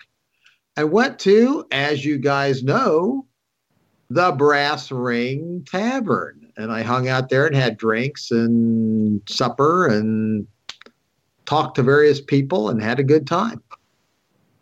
You had a Hey, full Ken, tell day. Dawn we're gonna have a tattoo um, show off next time. I'm coming down. Dawn will kick your ass, Steve, in the tattoo department. Coming down. Really? Oh, she. I think you saw a little bit of that. Dawn is a very attractive, very fun uh, woman, and uh, she does have a few tattoos on her. Well, I got a few more. All right. Well, like I, s- I'll- I keep saying, if you guys ever want to go down to the Brass Ring some Friday before the podcast, I'm game to host that. So Yeah, Ken, I'm perfectly happy to meet you at the brass sometime, and I'm sure you can show me around. Oh, uh, I, all right. You know, Brian, All right. just so if you know, I'd be happy to, but there are no polls at the Brass Ring. So you're not down on Southeastern Avenue? Okay. It's Down, a Sounds thanks, Ken. different Thanks. brassy establishment. But Ken, let's move on Ken. with the movie review. Thanks for the update. And um, we'll downshift to um, the top 10 movies. Ken, are you ready? I am. The top 10 I'm- movies of 1996. I exist to serve. Uh, going back to 1996, some of these I saw. It's actually not a bad year for man cave movies. At number 10, a movie featuring Arnold. And Steve and the rest of you, I think, would all agree that any movie in the 90s that had Arnold Schwarzenegger qualifies as a man cave movie. Would that not be true? Absolutely. Yes. And and was generally poorly Wait, acted. wait, but Wait a yes. minute. I'm sorry. What was the qualifier? I'm sorry. I missed that. in the 1990s, if a movie had Arnold Schwarzenegger, it was probably at least meeting the minimal qualities to be a man cave movie. Um, there is a one in seventy second chance that it wasn't. Which would that be? That would be um, twins. Oh, With Danny DeVito? point. Yes. You know, I mean. I, I never saw it, but, but DeVito can generally make a movie by himself, but not in that case, apparently. Just saying. Never well, saw it. this one, uh, this particular movie at number 10 was Eraser, which Never not saw that only featured Arnold Schwarzenegger, but it had Vanessa Williams, James Caan, uh, James Coburn, uh, Robert You know what? Kelly, Jimmy James Coburn. Cromwell. Jimmy Coburn is awesome. You know, Brian, I agree. I almost want to go on like a binge watching spree of some of his stuff. Yep. I just You don't feel like should. I've enough of his movies. I Have mean, you seen- going all the way back to the 60s. Have you seen his Flint movies, which are fun? Yeah. No, I have In like Flint. There were the Flint movies, in like Flint, and there was one other. They were kind of a comedic uh, takeoff on Bond, and they were fun. well, Coburn was totally cool in the '60s. so was Matt Helm. That and Matt Helm. Yeah, but but you know, Dean Martin wasn't an actor. Coburn was, but Well, yeah. he he, he got the you know Coburn was looking at it with a wink. Yeah, Uh, but having said all that, Keep my moving. grandmother babysat Dean Martin. My grandmother did not babysit James Coburn. So Which, by, which, by the way, Martin was from Youngstown, Ohio, and he was kind of the kind of a rat pack sort of guy. But you know, he was not a New York guy. He was a Youngstown, Ohio guy. Interestingly enough. Actually, you got a point there. How did James Coburn not wind up in the Rat Pack? No, he was he was an actor. Th- those guys were singers, and almost there, everybody in the Rat Pack except for Joey Bishop, I think, was a singer. Yeah, they were singers and enter- stage entertainers. Yeah, they were they're Vegas guys. Yeah. Well, moving on. Uh, at number nine was a movie that made a lot of money. Made a lot of money. As a matter of fact, the lead actor in this movie was renowned for saying, Show me the money. Jerry Maguire. Jerry Maguire, the big date Sure. flick of 1996. God, that wasn't a good year then. Moving on. At number eight, actually, the original with the great Jerry Lewis was better. And that would be the Eddie Murphy version of The Nutty Professor. Ugh. I've said this before. Even the original sucked. Sorry. Moving on. I like the original. I saw the original at the Irving Theater right down the street from me when I was like 13. So, like, what the hell? Uh, next, we have, I mean, and this is a movie which I thought was a pretty solid movie, but like you never see it anymore. It's a Mel Gibson movie, Ransom, with Rene Russo and Gary Sinise. That's not a bad movie. No, I love No. Sinise. Anything Sinise is in is usually, usually pretty decent. He's That's a. Ron Howard I don't directed movie. why you don't. It never gets any play anymore. But Ransom is a solid movie. Yeah, it is. And I've seen it. I don't have any reason not to see it. I've just, I, and I think I remember the cover. It's like him sitting on a couch or something, staring like at out, out towards you. Is that right? Or Something like that. uh, I, I forget exactly what he was doing in the poster, but yeah. all right? I mean, it's just it was like Mel Gibson staring at you. You're right. Yep. Uh, at number six, the live action version of 101 Dalmatians with Jeff Close and or Glenn Close and Jeff Daniels. that too. Glenn Close playing the evil Cruella Cruella de Vil, Deville. who wants Oh. to kill puppies. I You know, she was, she was almost, I mean, like born for that role. Yep. Only from the, only from the pictures that I saw of of of you know the promotion pictures. I mean, she just seemed to really embody that role. And and after Well- seeing her in uh, Fatal Attraction, I get kind of why. I mean, Yeah. close close as she's a lot of sharp angles. I mean, you know, visually, and she's could be cartoonish as, as regards that. Yeah, and as she went through the movie, she was cartoonish. I mean, it was it was basically just the cartoon, what the like early '60s cartoon turned into a '90s movie. Yep. So mm-hmm. Yeah. I mean, it's, it's pretty good. As a matter of fact, somebody in my office, somebody in the floor above me, has a Cruella de Vil doll that they have decorating their cubicle. I mean, if you walk down this particular section of a, the cubicle nest upstairs, Cruella de Vil is staring at you the whole time. So I would suggest that on your next invitation that you you might invite my myself and my lovely wife. That you might not invite that person. No. Just a, just a suggestion. I I don't know who it is, so I don't bother. Uh, the next movie is an animated movie. It's a Disney movie. It's The Hunchback of Notre Dame. The bells. The bells. Sorry. It's it's a Disney movie. It's Right. solid. It's okay. Moving on. Charles Well- Charles Laughton, as I recall in the original movie, if I'm not mistaken. At number wrong? four, a movie which has to be recognized as a man cave movie because we reviewed it not long ago. As a matter of fact, if I remember correctly, Brian made the comment that if he ever had to die, if he was told he was going to be dead in the near future, he would say, "Play this movie because It'll two buy me hours of this movie sounds like seems like ten hours of normal life." It's The Rock. The Rock. Rhino, and you'll never have to with Sean Connery, Nick Cage, and Ed Harris. And you know one of, one of the things that one of the things you know uh, that will give make me give a big downgrade for a movie is if you piss away great actors.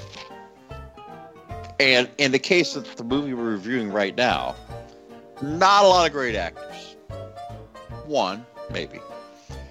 But that movie had tons of them and they pissed it away and it just pissed me off as well. Sorry.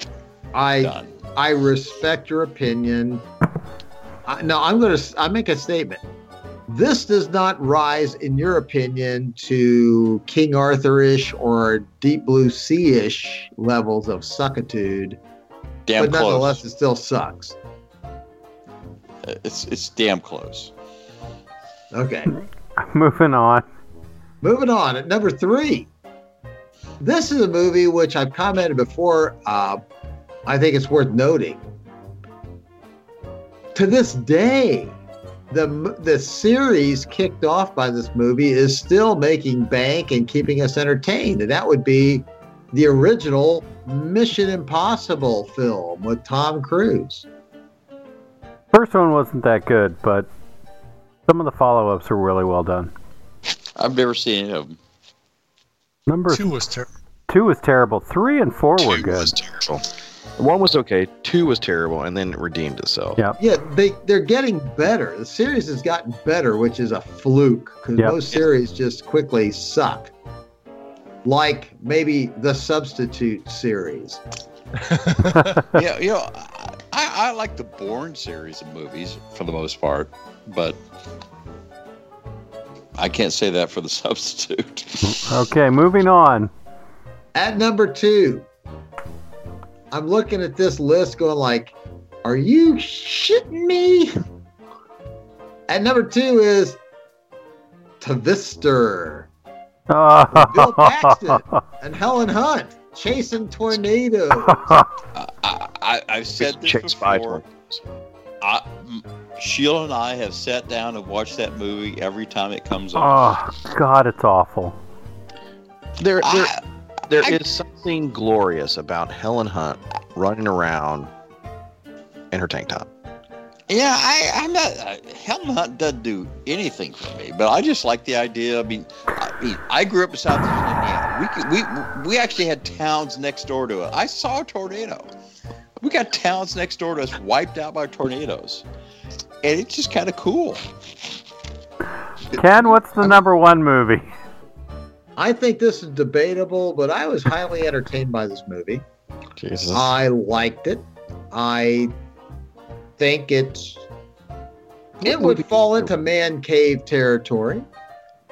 Uh, however, it's also cheesy and schlocky and bad in a whole lot of different ways of its own.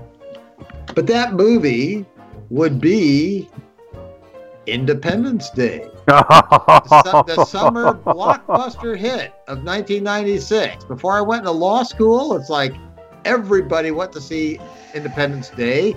As a matter of fact, Mark, I think you and I went We to the did. Clearwater Theater to watch Independence We- Day. it, it was bad. I almost walked out of that movie. it was so bad. that and Armageddon. are- look, in my list of of horribly wretched movies, there is Deep Blue Sea, and then just a little bit above it are those two movies. yep. So that's the Are top. you saying Randy Quaid did not do an awesome role? Yeah, uh, Are you are you trying to get me to, to insert myself here? Okay, that's the top ten movies. That is the top 10 movies of Clearly. 1996. Okay. All right. Thank you, Ken. And now we'll be moving to the Man Cave movie review checklist. First up.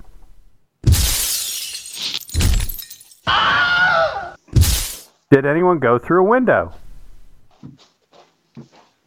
Oh, yeah. All right. Yeah, we Five guys. down on this one. Let's hear it. There's only four guys. They went out the same damn window. So only one broke the window. But we all agree someone went out a window? Uh, about four of them did. Okay. So that would be a big yes on the checklist. Yes. Yep. All right. So number two. Who knows? Who knows if down there somewhere, perhaps my father's dream will come true one day? Who knows? Who knows if down there some Sorry. Was there an irrelevant female lead in the movie or role in the movie? That's Barbara Bach from the movie. Wait, Jesus Island of the Fishmen. would you like to hear it one more time? Sure you would. No. Oh yes, sure I, you I would. think we need to stick No. Please, no. Who knows role if rather than down there Barbara Bach somewhere, perhaps my father's dream will come true one day? So was there an irrelevant female role in the movie? Hey, you guys wanted Barbara Bach. Well, Diane Venora, Verona, or whatever her name was, was critical to the movie. That said, strap a wiggle me, I probably could play the role. So Sorry. was there an irrelevant female in the movie? There I'm had to be say- a female. I'm going to say no, but She was unimpressive. We I'm are not say- impressed. I'm Yeah. gonna the opposing mercenary that uh, uh, you know the the, the TV um, advertisement about himself. Was, The bitch uh, boy? was, was yeah. You know, he, I mean, he was quasi built up to be, you know, like this, you know, this badass. But I mean, he may have had one of the lamest deaths of, you know, a son of a bitch that deserved to die. I've Yo, ever he, he, he's done a lot of work since that movie. Okay, so so he wasn't an irrelevant female role, but he might have been a son of a bitch. Speaking of which, thank you, Jeff. Nice segue. Was there an SOB in the movie? Son of a bitch must pay. Yeah, Ernie Hudson. You know, I think he got it. You know, he was a son of a bitch, and I think he did pay. Anyone else? You, you know, I was really impressed when uh, he was leading his mercenary troops into battle, and he led the way with a pistol. I'm like, oh, all right, good for you, dude. I thought Marc Anthony was pretty son of a bitchy, and he did pay. Okay. There, there were lots of sons of bitches in this movie. Let's let's just make this clear. All right. That All right. they all paid because it was a cheap ass movie, and sons of bitches paid cheap ass movies. So all the drug dealers paid, and they were sons of bitches. Oh yeah. By the way, didn't the one guy play like Geronimo or something? No, that was Wes Studi. No, Jerome. Wes Studi played Geronimo. Yeah, and that's another. Oh, no, no, no, no. I, I think this guy Jerome he was Brown. in, he was he, the the big time drug dealer was in. I think he was in Geronimo. Oh, he may have been in Geronimo. Oh, Seen the oh, the movie Geronimo. But he didn't play Geronimo. Wes Studi played Geronimo, and and that's a good man yeah, he, movie. he he actually. Uh, oh, here's here's a great line. You're shitting me. You got to be shitting me. I don't care who he is. When you hang up, kill him. That was a quote. Uh, and by the way, I did it much better than he did. okay. Because Now, my question was that guy. I, um, I actually I wrote it down because he went to the Nick Cage School of Acting. Okay. I Um. Cage is acting. Okay. Was, was he in uh, uh, Dances with Wolves? I think he he was, All right, and he and he was awful in, in this movie. Jeff, Or you're not maybe helping. that one too. All right. Yes. All right. All right. Sorry. Moving on. Was there a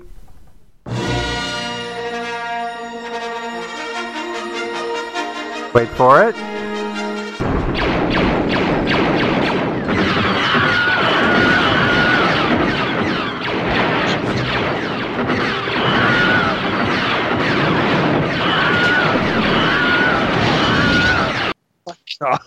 Was there a Wilhelm scream? Was there a Wilhelm scream? Oh. Oh, come on. Uh, you got to admit you love that one. Um, There should have been a Wilhelm scream in this movie, but I didn't hear one. I figured if somebody went out those windows, they should have done it.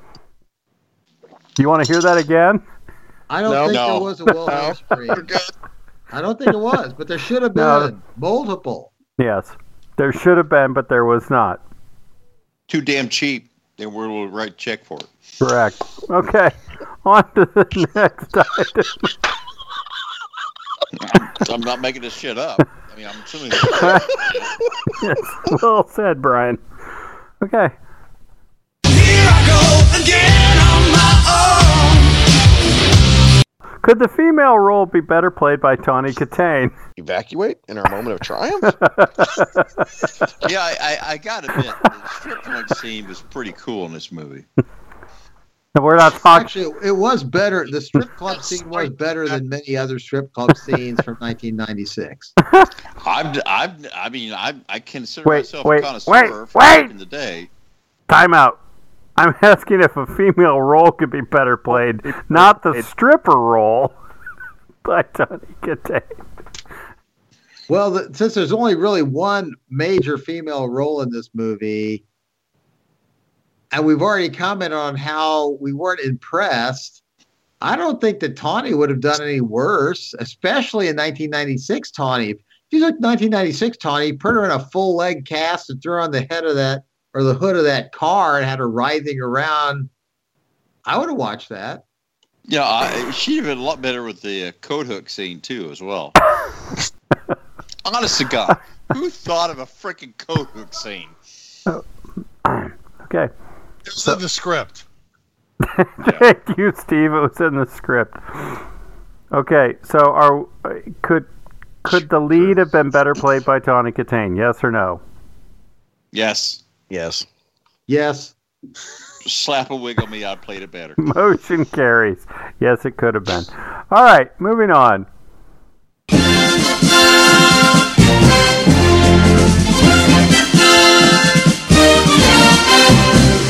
Was there an A team montage in this movie? Yes. Okay, go. All right. You had that scene. Okay, Tom Berenger's uh, character, Mr. Slate, he he has his first day at the high school.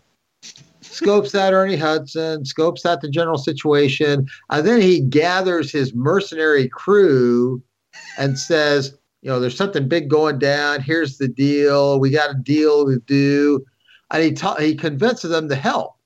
And then you had this montage of them like up doing the stuff with the van, the surveillance unit, wiring in hidden cameras, doing their undercover stuff. And that was a classic montage scene that helped make the rest of the movie make sense. Thoughts?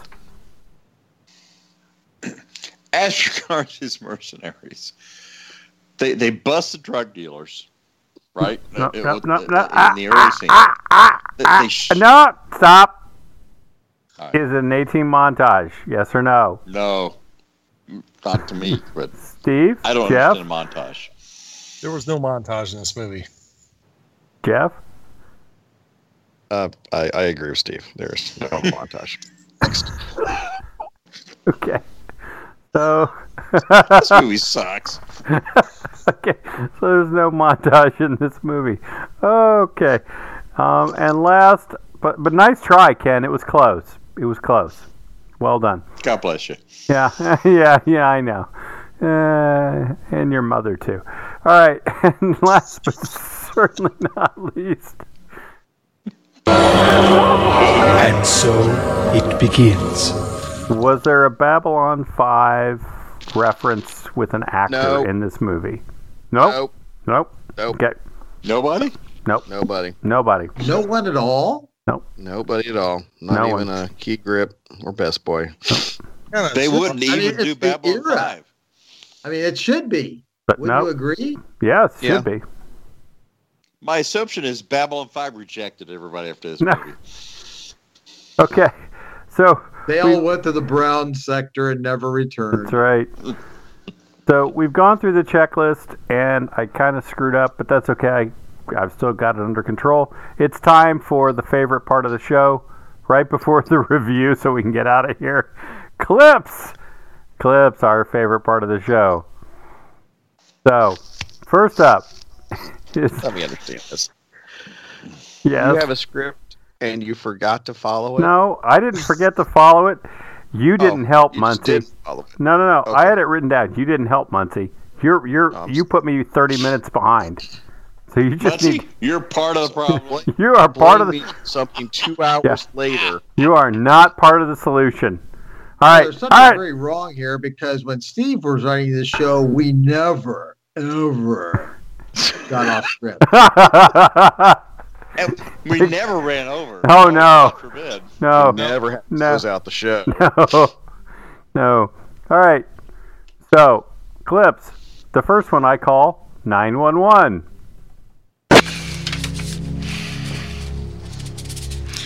Nine one one. I'd like to report an accident. First body. Um, sorry, my my mistake.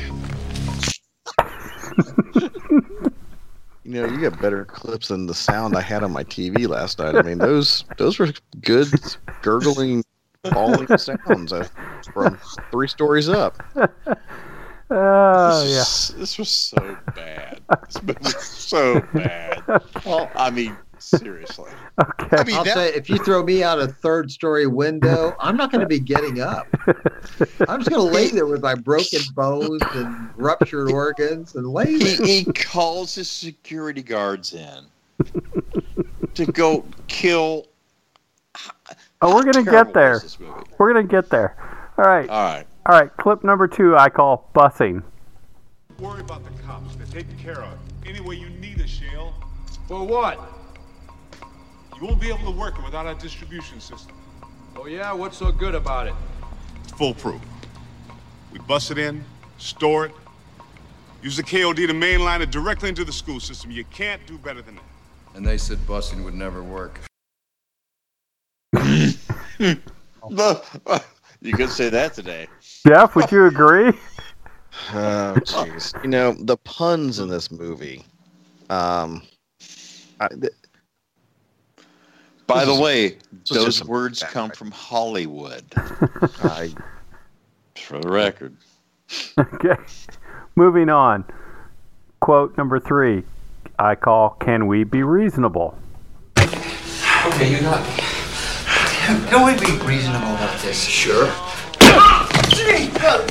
Tell me about Glades and Rollet. I don't know anything. You know, I told you I don't. God, I'm enjoying this. Listen, listen, to me, listen to me now. I all I know is they wanted me to hire some people to bodyguard the incoming shipment, and that's it. That's all I know. Is that the gig me and Janice were up for? Yeah, and I wanted you, Chanel. I swear to God, I told him. Obviously, this guy's the best. Ah! Ah! Flatter's gonna get you killed. How long has Rollet been on Glades payroll? Huh? I don't know. No, no, come on. I mean, I know, I know. I know he was getting paid off when he was a cop, and then when he became a teacher, then they just started funneling the drugs through the school, and that's it. How'd they do it? They, uh, they, uh, the KOD, the KOD, I guess. The KOD. That's it. You know, but I don't know how they store it, and I don't know how they transport it. I don't know any of that shit, man. You're killing me here, man. There's no reason to kill me. Once I'm gonna be reasonable. You're gonna leave the country tonight and you're not coming back or I'm gonna kill you. Otherwise, I'm gonna be unreasonable. Am I clear? Am I clear? Yeah, if you don't hit me again. No.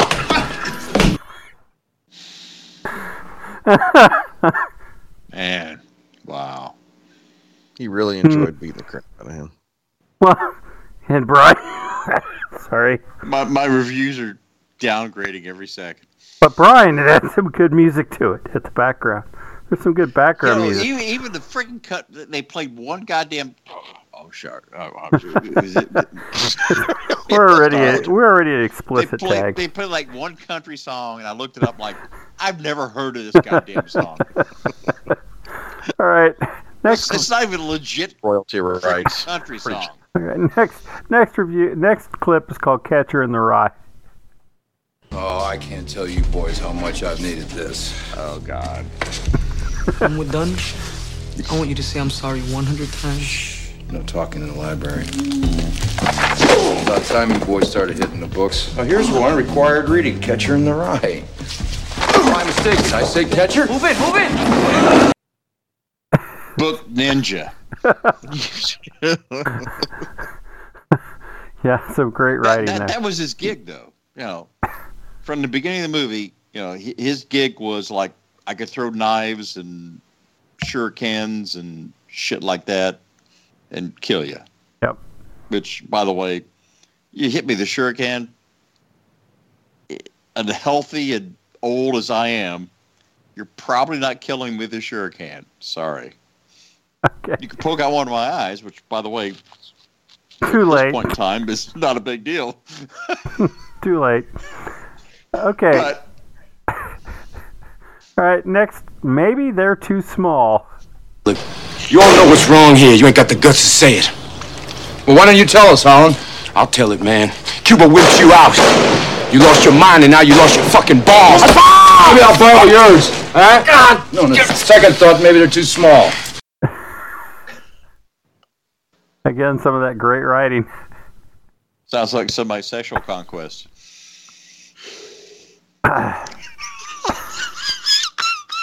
Steve's sitting in shadows, not saying a thing. okay, two more clips left. One, the iconic clip from the movie. It's impolite to stick your finger in somebody's chest. Would you like it if I did that to you? All right, hand over the ice pick, please. Thank you.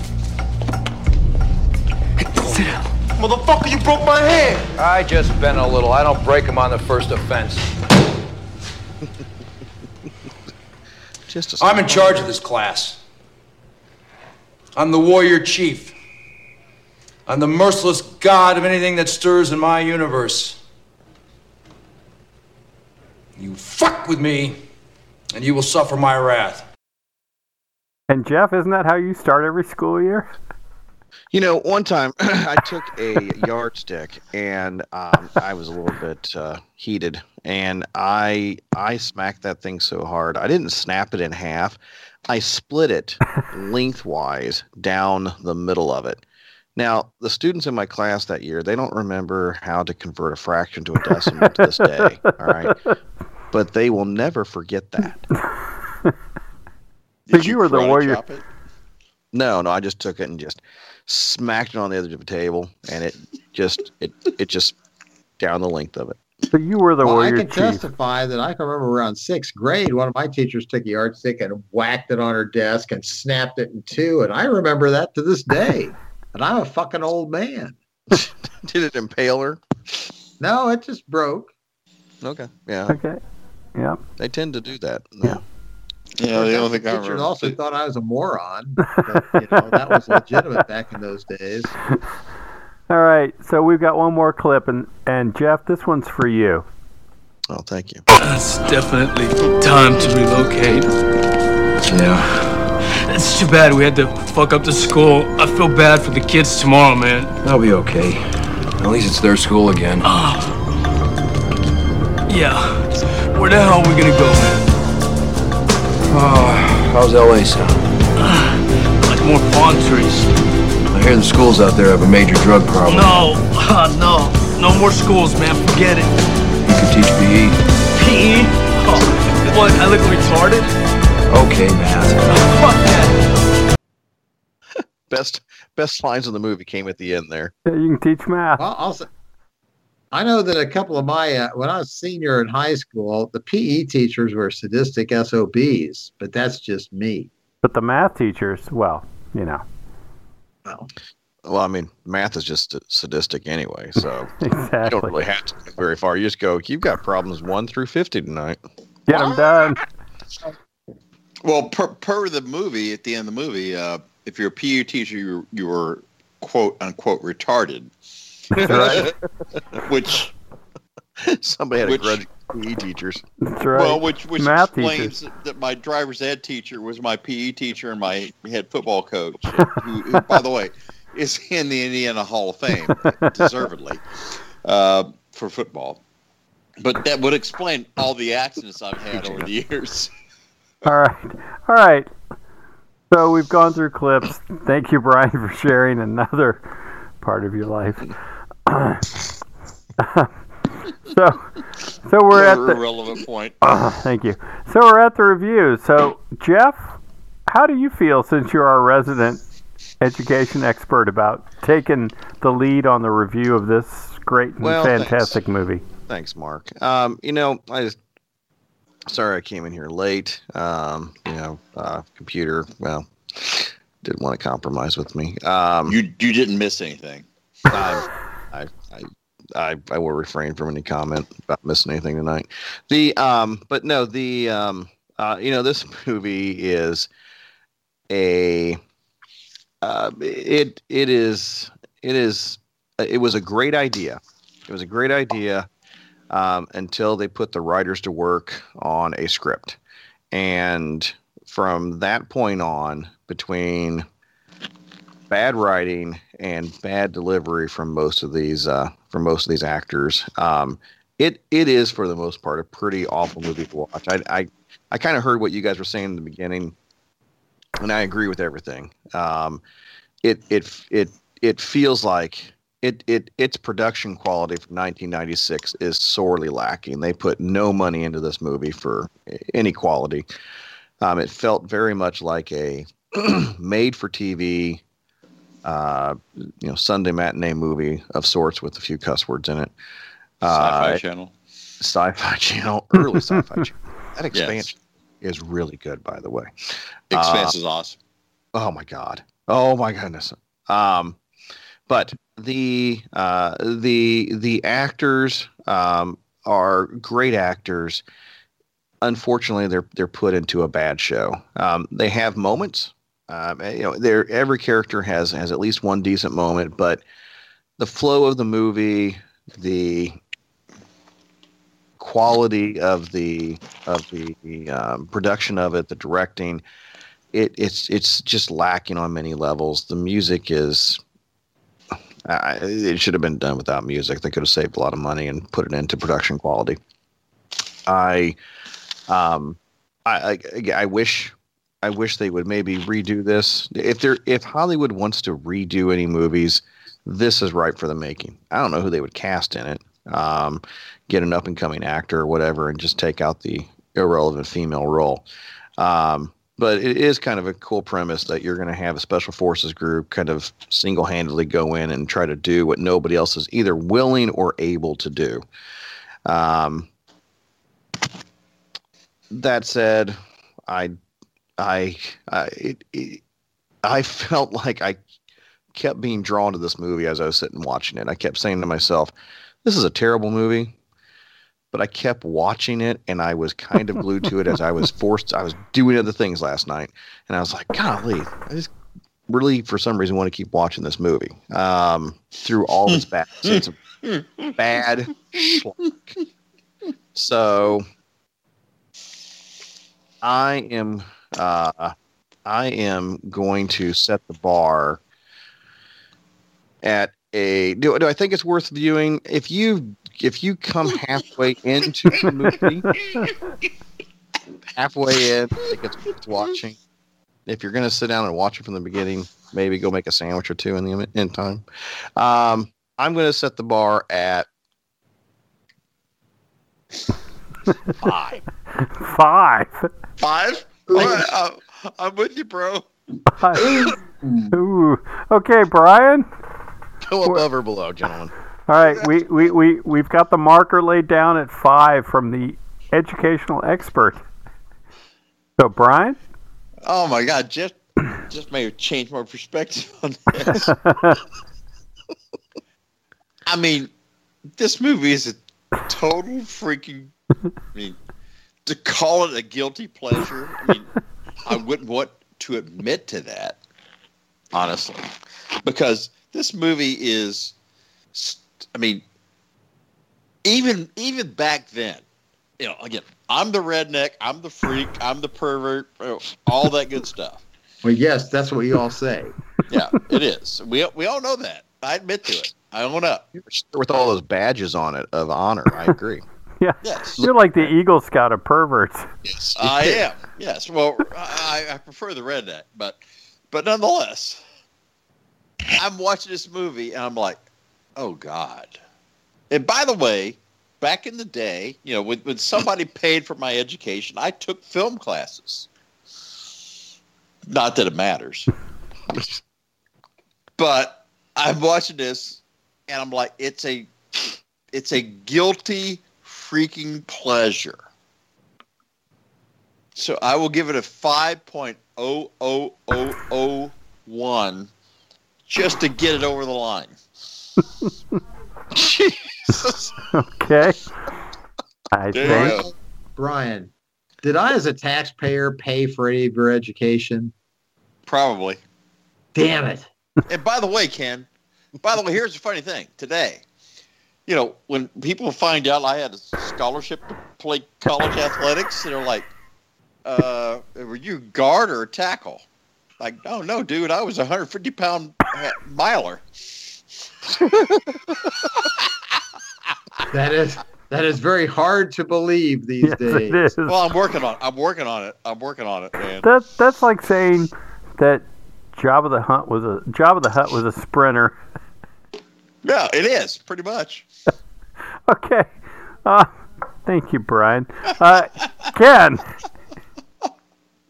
what do you wh- wh- where do you fall on this? Actually, I gave this movie a fair amount of thought. Uh, I did my You research did? preparation. I did. I mean, I I have never seen this movie. Like I said at the start of the show, I've never seen it. I did my research. I watched it. I paid attention. I didn't let myself to get distracted. Uh, Tom Berenger, I think, is a good actor, and he's got you know presence. I mean, I think he pulled off most of his scenes. I will agree with Jeff that the writing on this, the prem, I mean, the premise is great. The writing is lame, and they didn't put any real money behind it.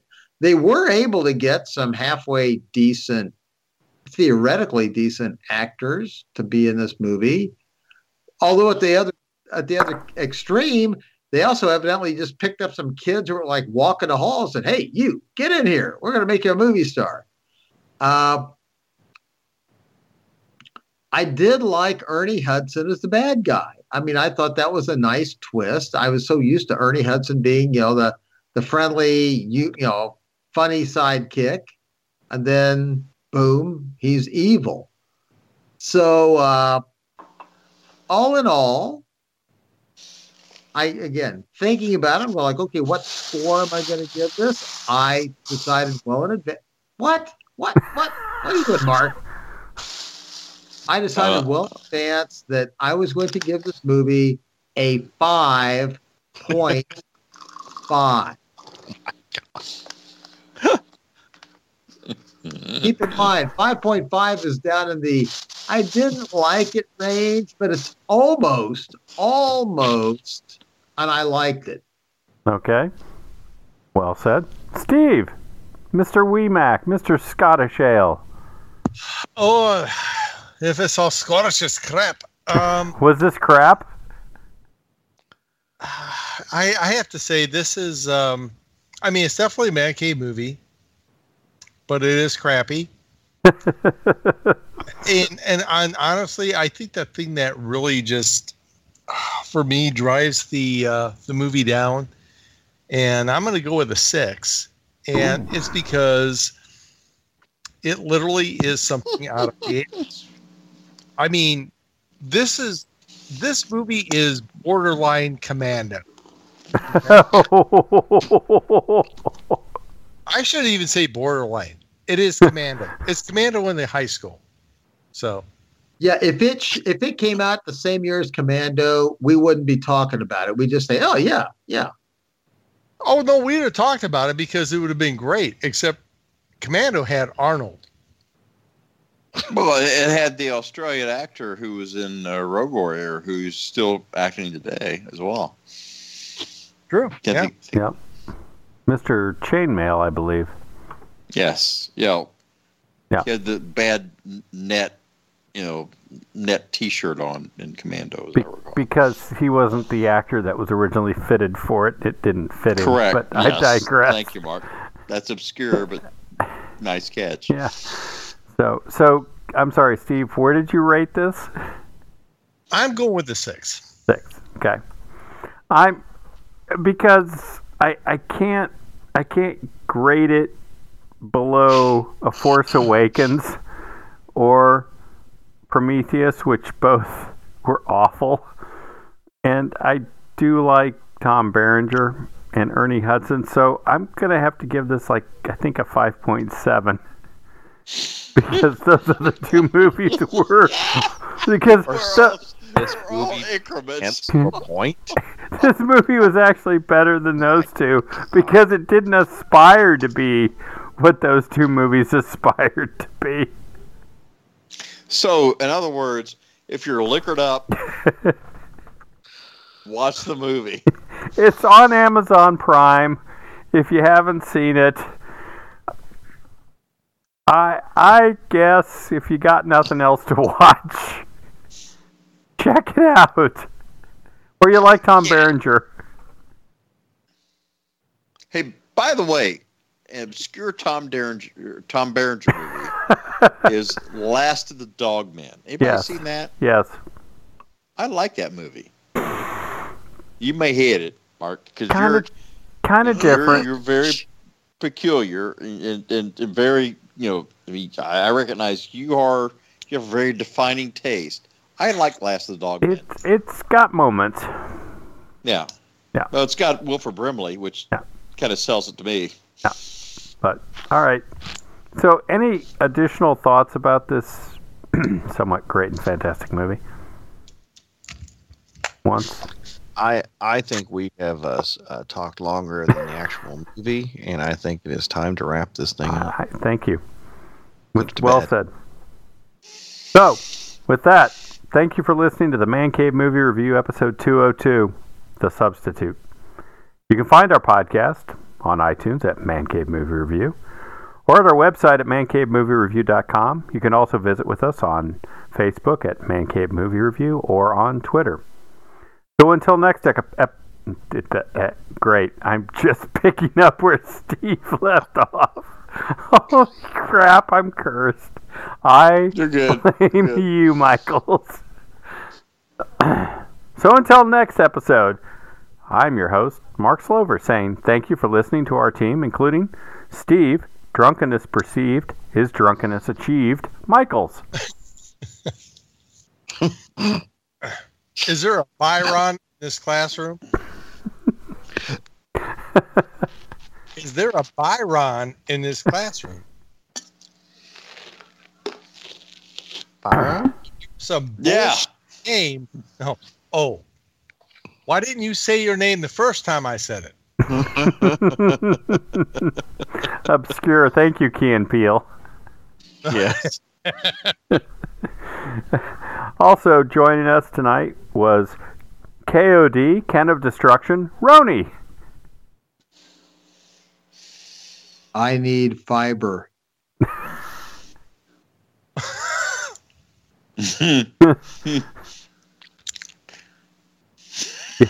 Get some depends if you need fiber. That's all I got to say. Also, once again, um, the Cyclops of this evening's podcast, signing off, is Bryan. Reverend. Bryan, the Reverend Deuteronomy Skaggs, merciless God of anything that stirs in the Pruno universe, Miller. You know, we need to wrap this thing up because I, I got an early morning uh, game of jai alai with Cliff Young. We're, we're going to try to shove cestus up each other's ass, but you know, Well, thank you for sharing uh, well, your it's private. your sports and sexual escapades. the cestus is a really important thing. Yeah, especially a wicker one. I'm not even gonna. Yes. Hmm. And, and finally, the co founder of the show and resident public education expert, Jeff, I don't break fingers on the first offense, Muncie. Thanks, Mark. Um, you know, next year when I start uh, my new job at a new school, um, I, I think, honestly, the first day, um, when I describe who I am to the students, um, I should just play this movie for them. I'll just, I'll just personally bleep the cuss words. I, I think that would just set a tone for the rest of the year. I I agree. Might might end your contract too, but nonetheless. It you know what I'm, I'm tenured, so you know what um, g- give me my give me my pension. Oh, so you get more than two weeks? But yeah, something like that. Yeah. it depends on the address. What's the address? And, and, and about uh, twenty five dollars a month. So. Don't, don't go spend all that in government cheese. I will not spend all that in one place. That's right. All right, folks. Thank you for listening to this uh, this block episode. I guess I could safely say of the Man Cave movie review. Uh, stay tuned for the next episode. We will be back very soon.